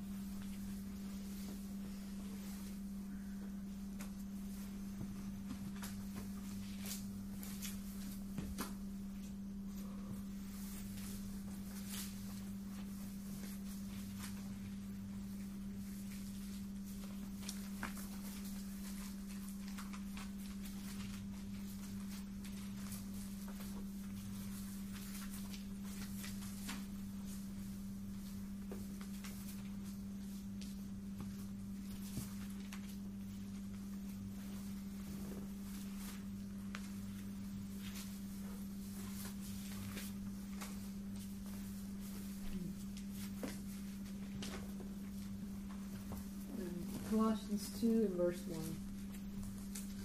For I would that ye knew what great a conflict I have for you, and for them at Laodicea, and for as many and and for as many as have not seen my face in the flesh, that their hearts might be comforted, being knit together in love, and to all riches of the fullness of the full assurance of understanding, to the acknowledgement of the mystery of God and of the Father, and of Christ, in whom are hid all the treasures of wisdom and knowledge. And this I say, lest any man should beguile you with enticing words. For though I be present in the flesh, yet I uh, yeah, thank you. For though I be absent in the flesh, yet am I with you in the spirit, joying in beholding your order and the steadfastness of your faith in Christ. As ye have therefore received Jesus or Christ Jesus the Lord, so you walk so walk ye in him, rooted and built up in him, and established in the faith, as ye have been taught, abounding therein with thanksgiving. Beware lest any man spoil you through philosophy and vain deceit, after after the after the traditions of men and the rudiments of the world, and not after Christ. So this is something we've been talking about for a while like you were saying tonight with the music and everything, it just seems like everyone is trying to get into this whole we got to bring the world into the church because that's the only way we're going to get people into our church. And if we compromise just a little bit, don't think that Satan's not going to try and bust the door wide open with compromise because that's what he's doing. He's actually doing this, and this has been proven because I've heard of it. He's getting pastors, even on the East Coast, to compromise what they're saying. they've got to be careful now of what they preach because people have gone in and told them if you preach certain kind of messages, you're going to lose your congregation, you're going to lose your church, you're going to lose your bus ministry, you're going to lose all your funding, all that's going to be taken away from you. And so what's happened? Because pastors have started to idolize what God gave them, now they're saying, well, I can't afford to do that. I can't afford to lose the nice life that I'm living because now I've got a, a, really nice house. My family's taken care of. I don't have to have a second job. You know, all this stuff has been given to me. So God wouldn't want all that taken away from me. He would want me to stay within the congregation because who would who would preach to these people if I was to leave? It's not about us in the first place. We got to totally remove I out of the situation. You know, because if people are doing that, if people are coming in and saying you got to do this or you got to do that, you're going to lose your congregation. Take it. You know, I'll go on to the next of what God gives me. But when we bow the knee to Satan, when we compromise just a little bit, just a hair, then we're going to keep compromising, and we will keep compromising to the right. point of like you've compromised to the past, the point of no return. And then what? You know, if they take all this stuff away from you, if they take your building away from you, who cares? Go preach in the grass somewhere. You know, but it's like that's what people are they're getting too idolized on on buildings. You know, that's what's you come here and we talk to people important, what church you gonna take me to? Oh, I've had a really bad religious experience when I went over here to this church. Or this pastor said this, or this pastor says that, and we're just, hey man, I'm just here to tell you about the Word of God. I'm not here to take you to a building. You know, because that's not where it's at. You can go to a building and it just be a building. Doesn't mean that the Holy Ghost is there, because the Holy Ghost isn't here. That's where He's supposed to dwell at. And she's right. There's a lot of agents, you know, they're now sitting in the churches. They've been for years, but now they're real aggressive where they're sitting in the congregation and they're waiting for the pastor to slip up. She's right. If you compromise one, you compromise all because the devil is good to get you to just give a little bit, just a little compromise. And then what the devil will remind you of is your compromise that you just made. So he's a dirty dealer. You know, he'll get you to compromise some things and then later say, you see, well, you already compromised that. So what's a little bit further? And then he'll accuse you of it if you try and get back on track. So she's right. Mm-hmm. And I actually had a friend of mine from North Carolina tell me that about a church that we uh, I attended years ago, and he said an individual came up to him and saying, you know, Pastor and so and so has got to be real careful about what he preaches today because you know he's been told that if he preaches on certain messages, all this is going to be taken away from him. And it's just it's sad to see that individuals that started out in the gospel with pure hearts and wanted to preach Jesus Christ, you know, it's like look at Billy Graham, died of 100 years old. I mean, years ago when he started, I mean, I can't say one way or the other. When he started, he did tent ministries and he did stuff like that. He seemed like he was on fire with for God. And what happened? Little by little, more people, more money, more this, more that, and he went from over here to all the way over here before he died. Saying that anybody, Muslim, it didn't matter who you work could except Jesus Christ. So we've got to be careful. We really got to be careful. We can't get on the bandwagon of money this, money that. You know, if we have all this, then we can do that. What does Jesus Christ want us to do? That's what it boils down to. Because if we stay under Him, we're not going to get taken away with vain deceits, philosophies, and all that kind of stuff. We won't. You'll hear a message and you'll be able to know is this truth or is this not truth. Let me get out. I always have the Word of God in front of you. Always, always have this as your guide. You know, let me look in the scriptures. Did he what he said was correct? Because if you go that direction, you're not going to get taken away with what everybody says. Well, the only way that you're going know something's fishy is because you've been reading the scriptures. Exactly. Like, that doesn't The sound right. spirit. Let me look that up. And the Spirit even tells you. Yeah, exactly. It's true. All right, verse 9. For in him dwelleth all the fullness of the Godhead bodily. And ye are complete in him, which is the head of the princip- of the of all the principalities of in power. In whom also are ye circumcised with the circumcision made without hands, in putting off the body of sins, of the sins of the flesh, by the circumcision of Christ buried with him in his baptism, wherein also you are risen with him through the faith of the operation of God, who hath raised him from the dead. So if we are baptized with Jesus Christ, truly baptized with him, man, we lay the old man down and we rise up in Jesus Christ. But we rise to his baptism. It says in another scripture, if we are baptized with the same baptism of Jesus Christ, we are also going to endure all the things that he endured in the in the life that we live.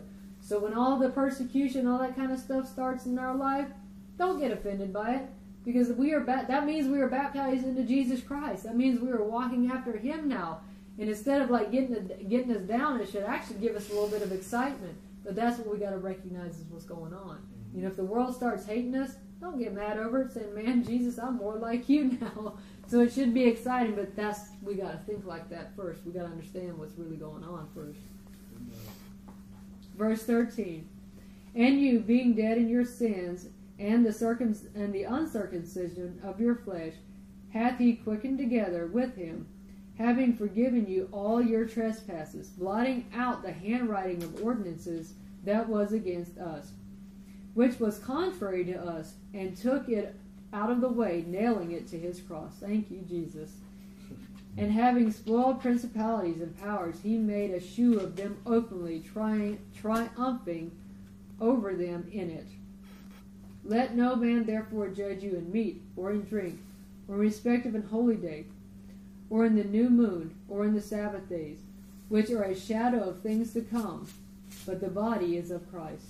Let no man beguile you of your reward in a voluntary humility and worshipping of angels, um, intruding into those things which ye hath not seen, vainly puffed up by his fleshly mind.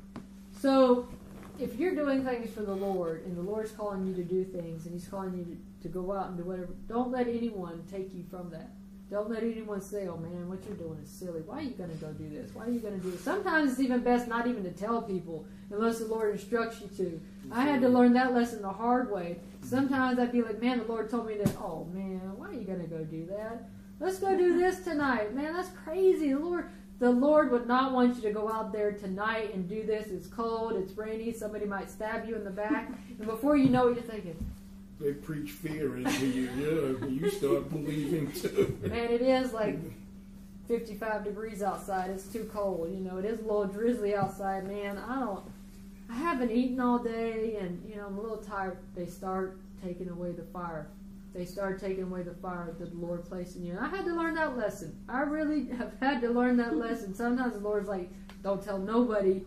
You just go do this, and you follow after me. You can tell them later." Because sometimes that we can blow it. We truly can blow what the Lord's telling us to do by yapping our gaps at some people and telling them the things and stuff like that. The Lord may say, I don't want you to tell that person. They're going to try and distract you. You just go do it now. So don't ever let anything the Lord's telling us to do, don't ever let what someone else is saying take you away from that, you know. And make sure the Lord wants us to tell that person in the first place. Verse 19 holding not or and not holding the head from which all the body by joints and bands having nourishment ministered and knit together increases with the increase of God. Wherefore, if ye be dead with Christ from the rudiments of the world, why, as though living in the world, are ye subject? Are ye subject to ordinances? Touch not, taste not, handle not, which all are to perish with the using after the commandments and doctrines of men. Which things have indeed a shew of wisdom in in will in will worship and humility and neglecting of the body, not in any honor to the stead to the satisfying of the flesh. So it's like when we're worshiping the Lord and everything like that, we also got to make sure that we're wanting to give up the world. But when we do these things, man, we got to do it for Jesus Christ only. We can't do it to be looked upon. We can't do it to say, man, look at me, look at how I'm worshiping, I'm really praising the Lord here. Can't be for any of those reasons. You know, we can't be humility. We can't be humble saying that we're humble. That's not humility. You know, we got to be humble before the Lord. You know, we can't talk about it's not for a show of things that we do. You know, when we go out and talk to people and we give people money and we help them and we give them food, it's not for us. That's all that Jesus Christ get the glory. It's not for us to boast and say, "Yeah, I gave this person twenty dollars and he did this, and man, it just did." So what? That's for Jesus Christ. And if He does want us to talk about it, let Him lead the word, so that way we don't appear that we're boasting ourselves. Because I hate that. I truly just, excuse me, I, I strongly dislike that. You know, when I just, I don't want to hear about what other people do for other people unless it's in a setting to say, we're getting on fire for the Lord. But outside of that, it's not for a boast. We're not trying to prove ourselves. We're trying to prove Jesus Christ. That's what it's about. All right, if no one has anything, let's go to Romans 16 and verse 17.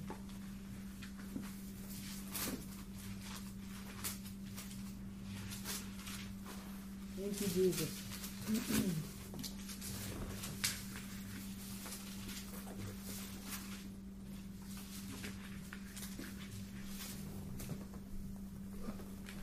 Right, Romans 16 and verse verse 17. All right. Now I beseech you, brethren, mark them which cause divisions and offenses contrary to the doctrine which ye have learned, and avoid them. For they are such for they that are such serve not our Lord Jesus Christ, but their own bellies, and by good word and by good words and fair speeches deceive the hearts of the simple. For if your obedience is come abroad, for your obedience is come abroad unto all men. I am glad, therefore, uh, on your behalf, but yet I would have you wise unto that which is good, and simple concerning evil. And the God of peace shall bruise Satan under his head, under his feet shortly. The grace of the Lord Jesus Christ be with you. Amen. So what he's saying here is so, so very true. Because there are going to be individuals in ministries, in churches, and everything. Hey, if Judas Iscariot did it, we best believe that there are going to be people in those in those uh, ministries that are going to do it too. And that's why it's like you can't just talk a good game. You can't just talk a good this or a good that. But who's doing the work? Who is actually amongst the people saying, hey, I want to go do this and I want to go do that. But also at the same time, there have been there have been individuals that have gone into churches with very they seemed like they had very good intentions while they were there, but all along Satan was in their heart. All along, all they were there was to cause strife, was to cause discord, was to cause this. And he's saying here, man, you got to mark who those people are. You got to know who those people are. I mean, it's like you don't have to oust them or anything like that. Talk to them privately, I guess. But he's saying you got to know who these people are and avoid them. Why? Because he's going to take, they're going to take your ministry and cause it to just go astray because that's what Satan wants to do. Satan wants to divide and conquer. And he, you know, he's gotten real slick. And we know this. Satan got real slick. I can't attack the church from the outside. I got to take it from the inside. And that's what he's doing. He's putting people in churches and in ministries and in fellowships. They appear like everyone else.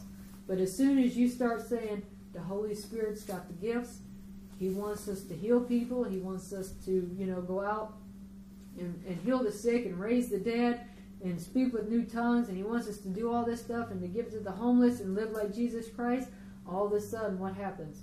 They start going slowly this way they start saying stuff that may be contrary. They might even start, you know, talking, whispering stuff in certain people's ears that goes contrary to what what you're trying to do, what the Lord has instructed your ministry to do.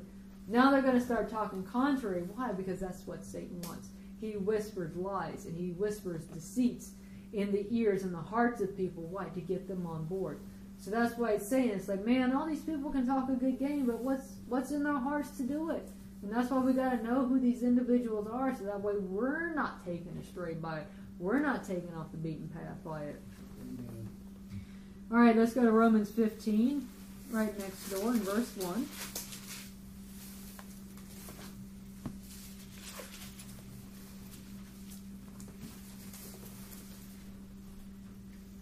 Romans 15, verse 1. We then that are strong ought to bear the infirmities of the weak and not to please ourselves. Let every one of us please his neighbor for his good to the edification. For even Christ pleased not himself, but as it is written, The reproaches of all them that reproached thee fell on me. For whatsoever things were written aforetime were written for our learning, that we, through patience and comfort of the Scriptures, might have hope. Now the God of patience and consolation grant you the like to be like minded one toward another according to Christ Jesus. So if we see our brothers and our sisters in the ministry or in church or whatever, and you got new individuals coming in, newly saved, they don't know the word, hey, we need to go and help them. We need to help them and to edify them in the word so that way they're not taken astray. And if we even see brothers and sisters that are coming along and stuff like that, but it looks like they're getting a little off the beaten path, hey, can we hang out? Can I talk to you? I want to talk to you about this. You know, I've started noticing that you're kind of going a little bit this way, and I'll, you know, I want to talk to you about what the scripture says. Why? So that person doesn't get off the track completely. So they're not reprobate, so they don't go back into that old life. Now, if you tell them about it, and they still choose to go back, then that's their, that's of their own choosing. But you know, we don't want any person that's coming to Jesus Christ to go off the beaten path. We don't want any person to end up into hell. It is their it is our own choice which direction that we go.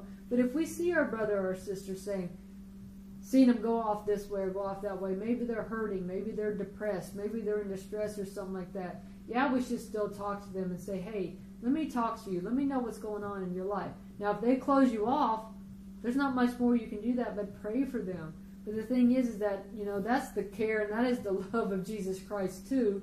You know, but at the same time, it is of their own choosing. That's something we also got to understand.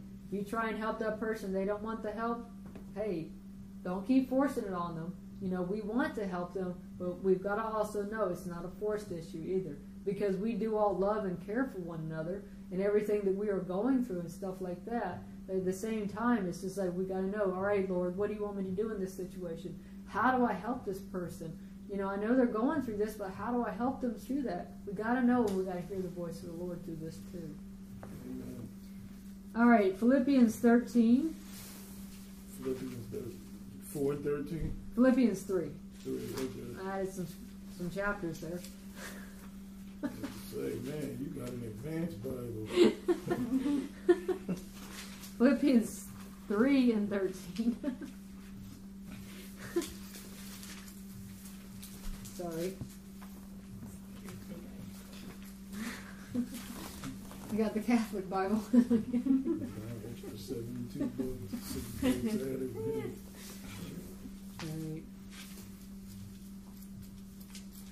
As many Philippians as you want. So all this serving I know. are false. I. Know, right? So Philippians 13.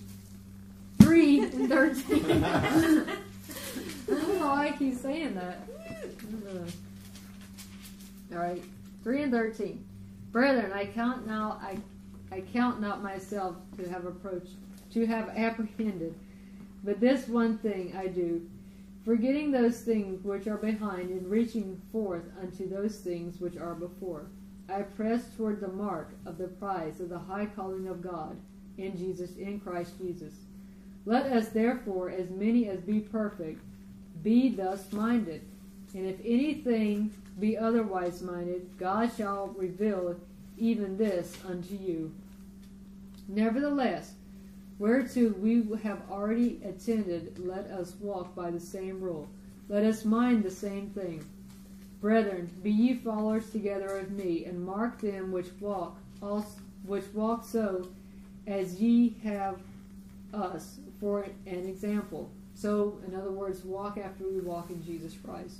For many walk, of whom I have told you often, and now tell you, even weeping, that they are the enemies of the cross of Christ, whose end is destruction, whose God is their belly, and whose glory is in their shame, who mind earthly things. So Paul's saying this, I'm telling you this even with weeping. Why is he saying this even with weeping? Because it was on his heart to say, you've got to know who these people are. You can't afford to go after them. Not one bit. And you know, it's easy like I was saying before, and it's been said before, it's easy that we get on fire for Jesus Christ, and if we don't keep that fire lit, if we don't keep prayer and fasting and, you know, reading the Lord's Word and getting into Him, if we don't keep that fire within our bones, it's very easy to start slowly but surely going back the other direction. Little by little, and it's happened to me, so I know it can happen. Little by little, we start going back the other direction. Little by little, you start feeling that fire go out. Little by little, you start giving into other things that you weren't giving into before. And that's why we got to keep, that's why he's saying, keep pressing forward. Keep going forward. Know the word, but mark them. You've got to mark them. Because those individuals, and it's so true, we really got to have this understanding. Those individuals that are not for Jesus Christ are only after the world. They're going to try and get it, get us into worldly things and off of Jesus Christ. And that's why he's saying it here with weeping. He was very, very just like adamant after this that they know that this is happening.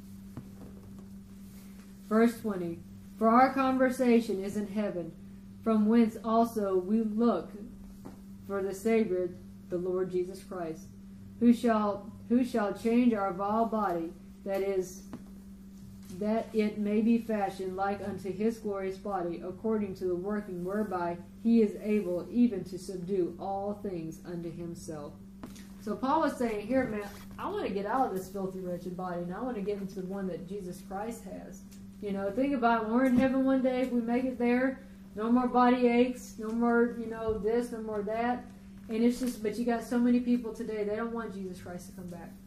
They would rather have their best life now. And it's like, you preach that to them, they get offended. It's like, man, don't you want Jesus Christ to. Well, what about this? What about that? What about my friends? What about all this, that, and the other? Don't you want Jesus Christ to come back? Because it's like, look at the evil that we're in today. This world is pure evil. Why do we want to stay here? Why do we want to have all this stuff here? Because it's like, it doesn't bring any satisfaction. The only satisfaction we're truly ever going to have is if we make it into heaven with Jesus Christ. That's truly it. And we should want him to come back. We should want him to take all the evilness away. But you got so many people out today, even Christians, saying that. You know, it's like, man, don't you want Jesus Christ to come back? And they're about ready to beat you up with an inch of your life because they want to have all of the world now. Amen. All right, last scripture of the night, which you're famous for saying, Romans 6 and verse 1. I can tell this is spirit led. So I was going to read something quick in Romans 7. So that's probably oh. like right after she did that. You want to read it? No, I meant like I was just going to go ahead. Oh, you want me to read this first? Yeah, You said thing. Romans 6? Romans 6 and verse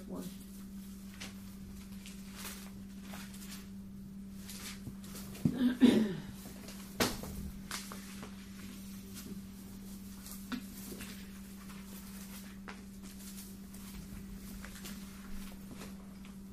right, Romans 6, verse 1. What shall we say then? Shall we continue in sin that grace may abound? God forbid. How shall we say that we are dead in sin? How shall we say that we are dead to sin, live any longer therein? Know ye not that so many of us were baptized unto Jesus Christ, were baptized unto his death? Therefore we are buried with him by baptism into death, that like as Christ was raised up from the dead by the glory of the Father, even so we also should walk in the newness of life. For if we had been planted together in the likeness of his death, we shall be also in the likeness of his resurrection. Knowing this, that our old man is crucified with him, that the body of sin might be destroyed, that henceforth we should not serve sin. So when we are baptized with Jesus Christ, like it was said before, we need to die out to that old man. We need to stop the same sins that we were doing before and have them completely washed away from us. And some of this stuff is a growing in grace process, you know, because it's like we may have the old things, the big sins, like we like to say, taken out of our lives, but then there's still those little things that like to hang around and annoy us from time to time. And it's like we've got to give them up. Can't say, okay, we got to say, all right, no movies today, or no video games today, or no whatever today. I'm going to be with the Lord. No friends today because I'm gonna be with the Lord. Hearing His voice. So it's like You know, we may say, "Well, I've given up all the big sins. What what do I have left to do? Obedience. Obedience is the biggest thing of all. Amen. You know, that's one of the biggest disobedience is one of the biggest sins we can have in our life outside of something else. So we've really got to want to have that. If we still have disobedience in us, it's like, all right, Lord, help me with this.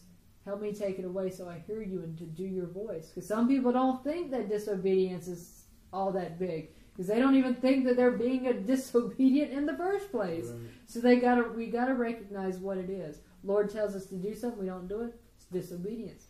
The children of disobedience, the children of wrath. So we've got to understand. We've got to hear that. We've got to hear the Lord. Amen. All right, verse six.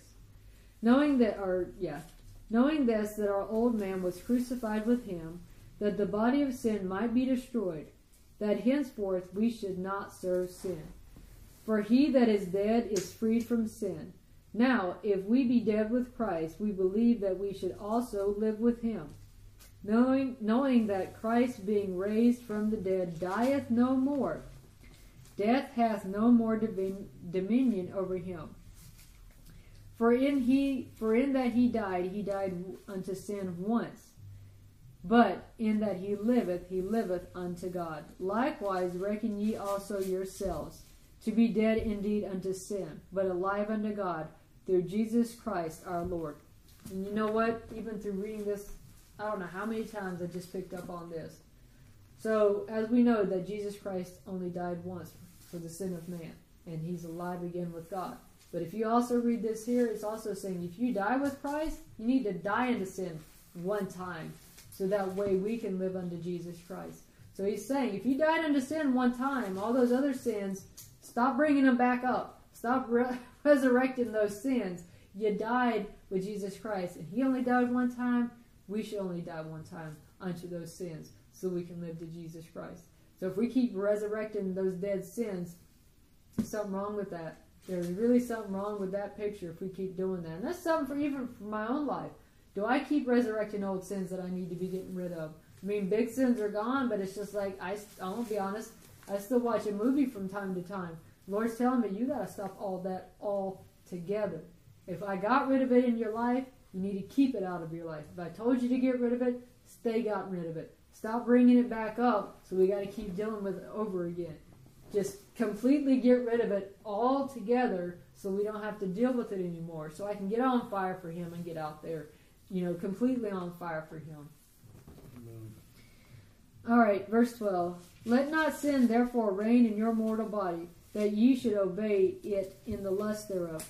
Neither yield ye your ye your members as instruments of unrighteousness unto sin, but yield yourselves unto God, as those that are alive from the dead, and your members as instruments of righteousness unto God.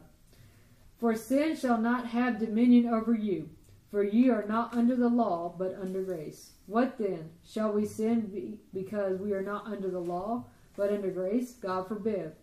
Know ye not that to whom ye yield yourselves servants to obey, his servants ye are to whom ye obey, whether unto sin, unto death, or of obedience unto righteousness. So this is plain and simple to read.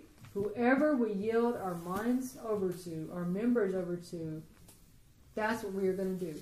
So we're either going to give our, our minds over to God and let Him use us, or it's going to be over to Satan and Satan's going to use us. It's one of the two. There is no if, ands, or buts about it. Amen. Verse 17.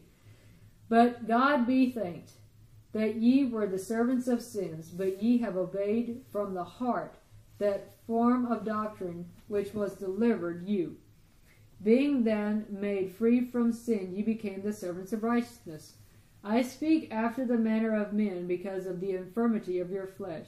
For as ye have yielded your members servants to uncleanness and to iniquity unto iniquity, even so now yield ye your members servants of righteousness unto holiness. For when ye were the servants of sin, ye were free from righteousness. What fruit had ye then in those things whereof ye are now ashamed? For the end of those things is death. But now, being made free from sin and became servants to God, ye have your fruit unto holiness, and and the end everlasting life. For the wages of sin is death, but the gift of God is eternal life through Jesus Christ our Lord. And you know, Romans 6 and 23 is one of the most famous verses in the Bible, but they forget the rest of Romans.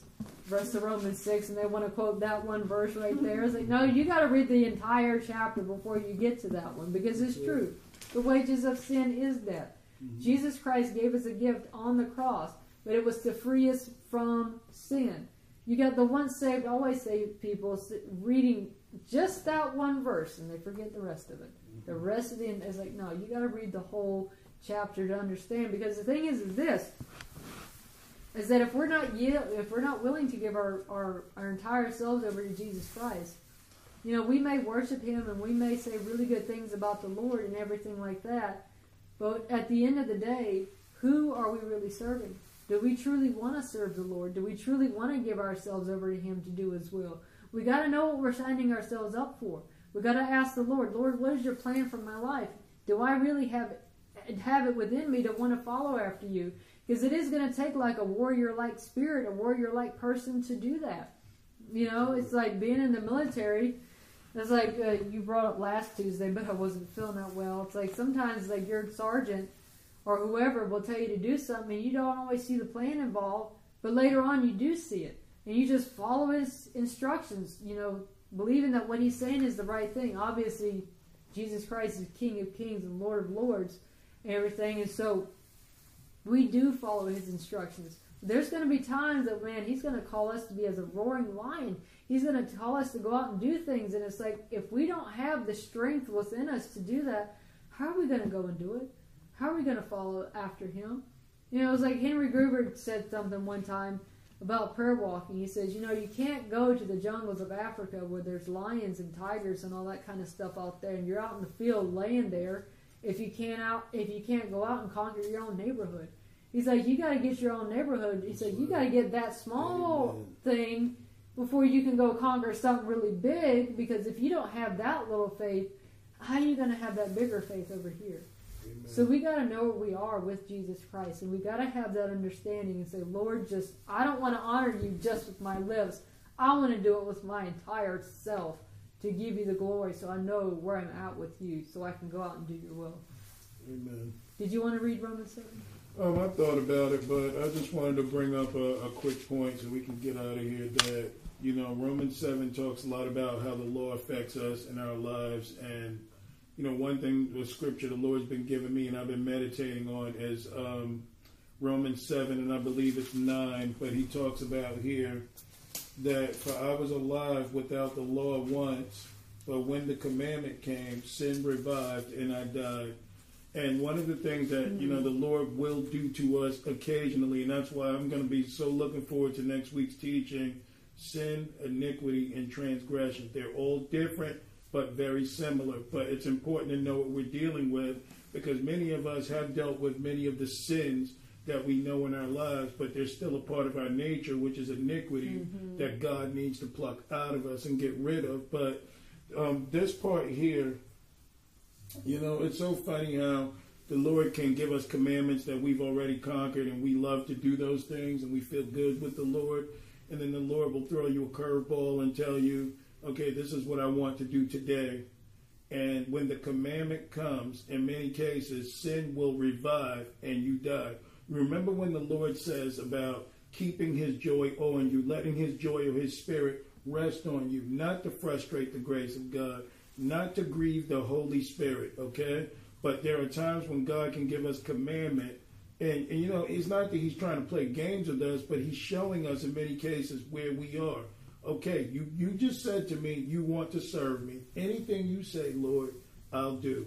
But then when he tells you what he wants for the day, and you heard those instructions loud and clear, and you won't go, that is the sin within us that is being revived, and we die. What it mean, what it means by you die is not that you're physically dead or even spiritually dead, but you show the distance between your will and God's will. So it's almost like disconnecting from the tree where God wants to keep his joy on us. So that's just important that we recognize if we have hearing hearts, we've got to want to hear what God has to say. Because if we don't, then we're just playing games. But every now and then, He'll tell me something outside of my routine, And if I'm in line with Him, even if it's something I haven't done yet, if I believe and I go out in faith, then that's great. And the Lord always shines through. He always shows up when you believe Him. But when you won't go, or when you have this excuse, or, you know, I'm not too sure, sin revives and you die. He's showing you what's within. And in many cases, those things that we don't want to do are the things that God commands us to. Mm-hmm. So I'm just saying that's a reminder for us all that we just, you know, pay attention to those things because the commandments of God will show you who you are. And that's why He wants them written in our hearts and not in tables of stone. So that way it would be a part of our nature, you know? So Amen. that's all I got. Which verse was that? That was Romans 7 and verse 9. It was speaking about the law, but remember, the law is supposed to be written in our hearts. That's God's desire. But it's true that whenever the commandments come, like God would say, All right, I want everybody on Friday praying from midnight till 6 a.m. But if it's not hmm. in you or you don't have a desire to long for it, sin revives and you die, you know, because you, Yeah. no, man, I don't know, but I ain't going there. You know, I'm not going to do this and that. But it's really a part of, even if you don't fulfill the whole six hour thing, try. You know, see what the Spirit will give you or where you'll go if that's His commandment for you, you know. So, yeah. And uh, so that was the lesson tonight, and I prayed that you know was hearing it and whatnot, just you know seek more of the Lord and what He wants us to do. So I guess Amen. we'll go out in prayer. Amen. Anyone want to pray tonight? I'll pray. I got a lot to be thankful for. Right. Yeah.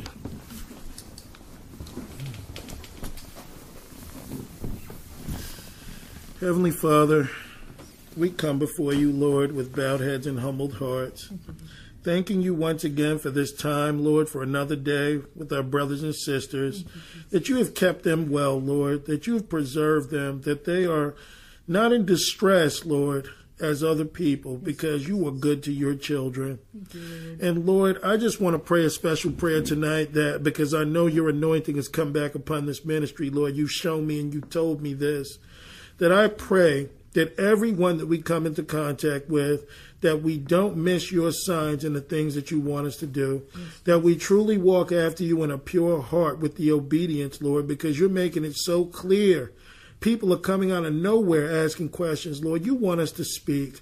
So I just pray that you put a boldness in us. I pray that you put your spirit upon us. I pray that the Holy Ghost becomes pleased and he rests on us, that we will be faithful to the call. Yes, Jesus. And Lord, I want to pray for my neighbor DJ tonight, Lord, because I know you've opened that door. I pray, Lord, that you flood her with the Holy Ghost, that she gets saved, and that she will give her life to you. I pray, Lord, for the homeless out there that we're dealing with and everything going on with them.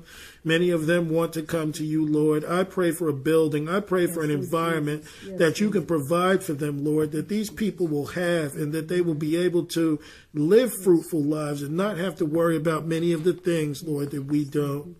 I want to pray for my brother Carlin tonight, Lord. I pray that you anoint him, Lord. I pray that you put your spirit upon him. I pray that you lead him in the ways that you want him to. I pray for my brother James and my brother Jake and my sister Christina, Lord, and Trey and Christina. My brother Ethan, Lord, that's out there struggling in his situation. My brother Michael Adams, who's got MS. I pray that you watch over them, Lord, and you guide them and that you show them the way that in all things, Lord, you consist. I pray for my brother Sam, with what he's doing with the ministry, Lord, and everything that you've got him doing. I pray that you pour a double portion unto his spirit and our sister Deborah. I pray, Lord, whatever path you set them on that you want them to do, that it be fulfilled and that it not be taken down by the enemy. I pray for my sister Anna, Lord, and her mom and everything that she's going through. I pray, Lord, that you cast whatever spirit is upon her down. I pray, Lord, that regardless of what the doctors say, they don't know everything, but you are the great physician, Lord, that can make all things right. So I pray over that spirit of infirmity that it be lifted upon her tonight or taken away, that she will be made whole. I pray for my brother and sister, Lord, Laura and Martin, because, Lord, they are generous, and, Lord, you are using them. And I pray, Lord, that they hear your voice and commandments for what you desire for them to do. I pray, Lord, for my sister Sarah, Lord, in everything that she's doing. Lord, praise your name for an amazing study tonight. Praise your name, Lord, that the word was spoken in truth and righteousness, that we may be edified, that the hearers may be edified, that they may turn their lives unto you. So, Lord, I just pray for all our brothers and sisters that we can't remember now. Our brother Brian, Lord, our brother Jacob, and so many, Lord, that are out there going through what they're going through.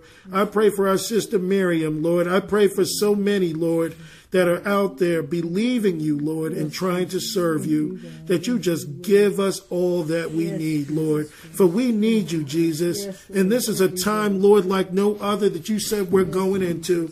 And Lord, we just want to believe you. So, Lord, I pray that you bestow faith, that you bestow peace, long suffering, gentleness, goodness, meekness, temperance, and faith, Lord. Let your fruit manifest in our lives that we may be fruitful, that we may manifest the gifts, that you may get all the glory. We pray and we ask that all these things be done, Lord, for your glory and honor. In Jesus' mighty and holy and precious name we pray.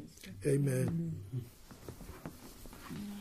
With the Lucky Land slots, you can get lucky just about anywhere. This is your captain speaking. Uh, we've got clear runway and the weather's fine, but we're just going to circle up here a while and uh, get lucky. No, no, nothing like that. It's just these cash prizes add up quick. So I suggest you sit back, keep your tray table upright, and start getting lucky. Play for free at LuckyLandSlots.com. Are you feeling lucky? No purchase necessary. Void where prohibited by law. 18 plus terms and conditions apply. See website for details.